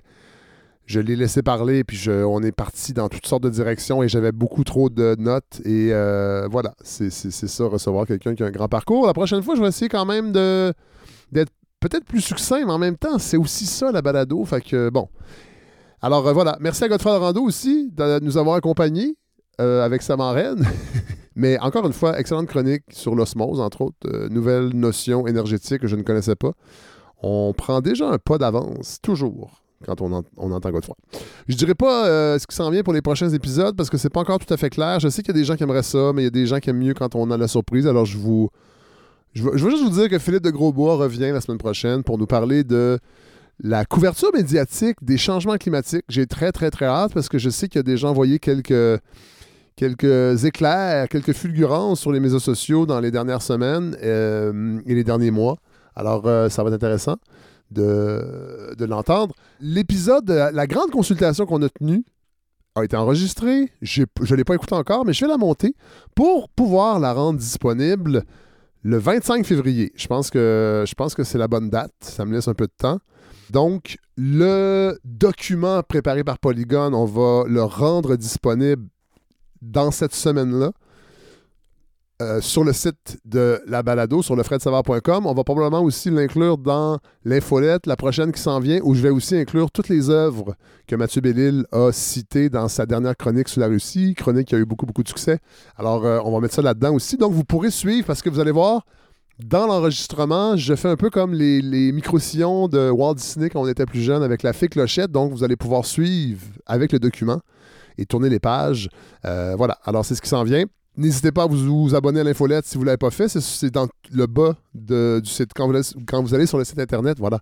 Euh, vous allez dans le. dans- euh, vous vous rendez dans le bas du site, tout en bas, si on peut dire ça. Je ne sais pas si on peut dire ça pour un site, dans le bas. Et il y a un onglet pour mettre votre courriel et vous abonner à l'infolettre de la balado. On termine en musique toujours. Cette semaine, j'étais un peu. j'étais un peu. encore une fois, j'essaie de trouver une chanson qui, qui, qui, qui- a rapport avec la semaine qu'on vient de passer. j'ai un peu pas trop suivi, c'est une drôle de formulation, ce qui s'est passé là, avec cette conseillère. On abordé un peu, euh, l'a abordé un peu avec Lise Bissonnette, mais tout ce qui s'est passé avec euh, cette nouvelle conseillère en, en inclusion et en, euh, en lutte contre l'islamophobie et les propos qu'elle a tenus sur le Québec et la, réaction courroucée de tout ce qui compte de, de nationalistes et même plus au Québec.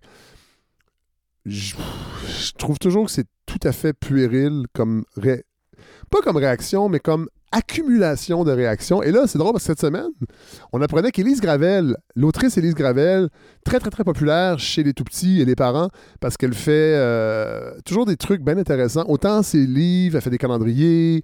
Bon, évidemment, c'est quelqu'un qui est à gauche, qui est qu'on considérait comme woke.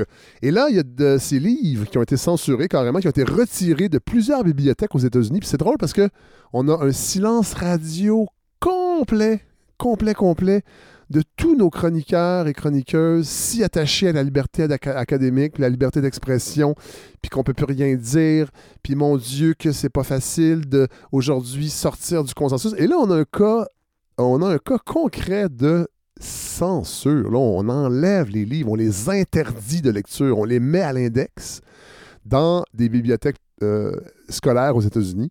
Et c'est une Québécoise qui en est victime. Ah non, c'est ça. C'est pas une Québécoise qu'on considère à droite, donc on s'en calisse.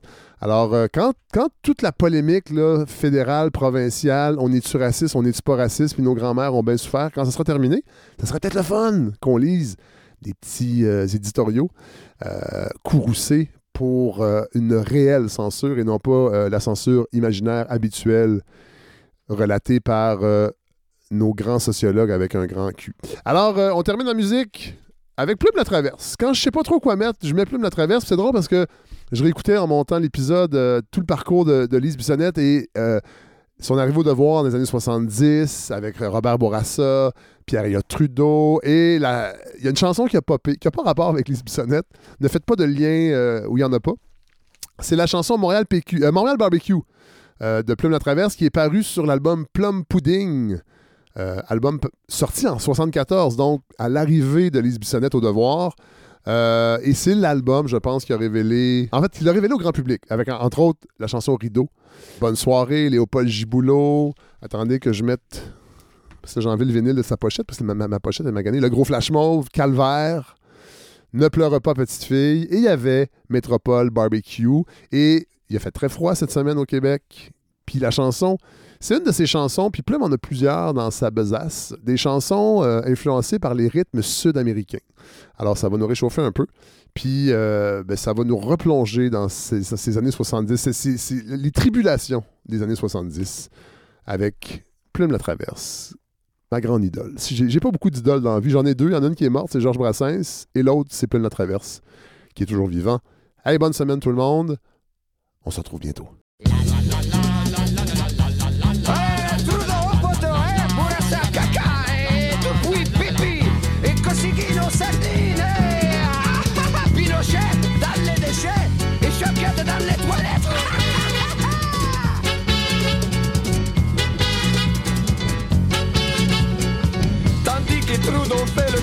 Je réclame droit au chapitre, droit de presse et d'être pressé, ma jeunesse est à consumer.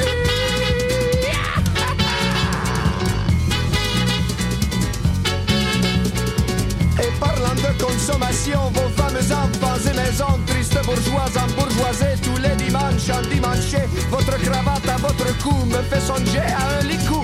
Et vos autos dans vos garages véhiculent votre esclavage.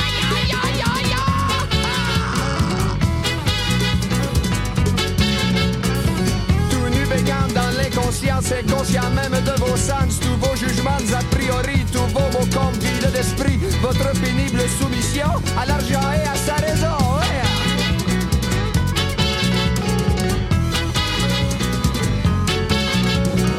La vie n'est pas une tiédeur, c'est chaud ou froid et à toute heure vos vies calquées sur l'IBM machine à sous. C'est toi que j'aime, tout blême sous son maquillage. La solution, les mariages.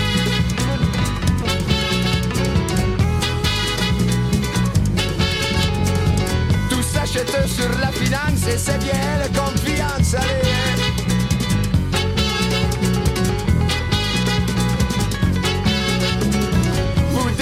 ceux qui s'opposent en attendant la ménopause, ouvrant la porte à vos cancers, traçant la voie à vos ulcères. On ne meurt plus de maladie, on se suicide au compromis.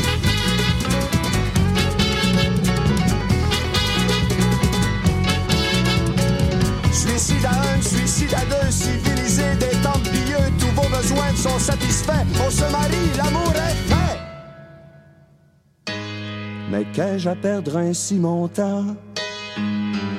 Excrémenté dans vos états Je m'en vais de ce pas ailleurs Pour cueillir de nouvelles fleurs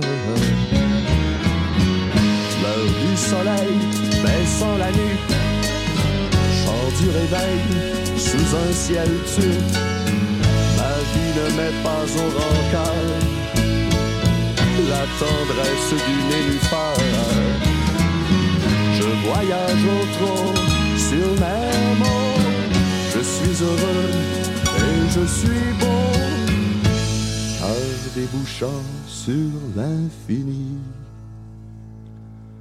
ma vie débouche sur la vie.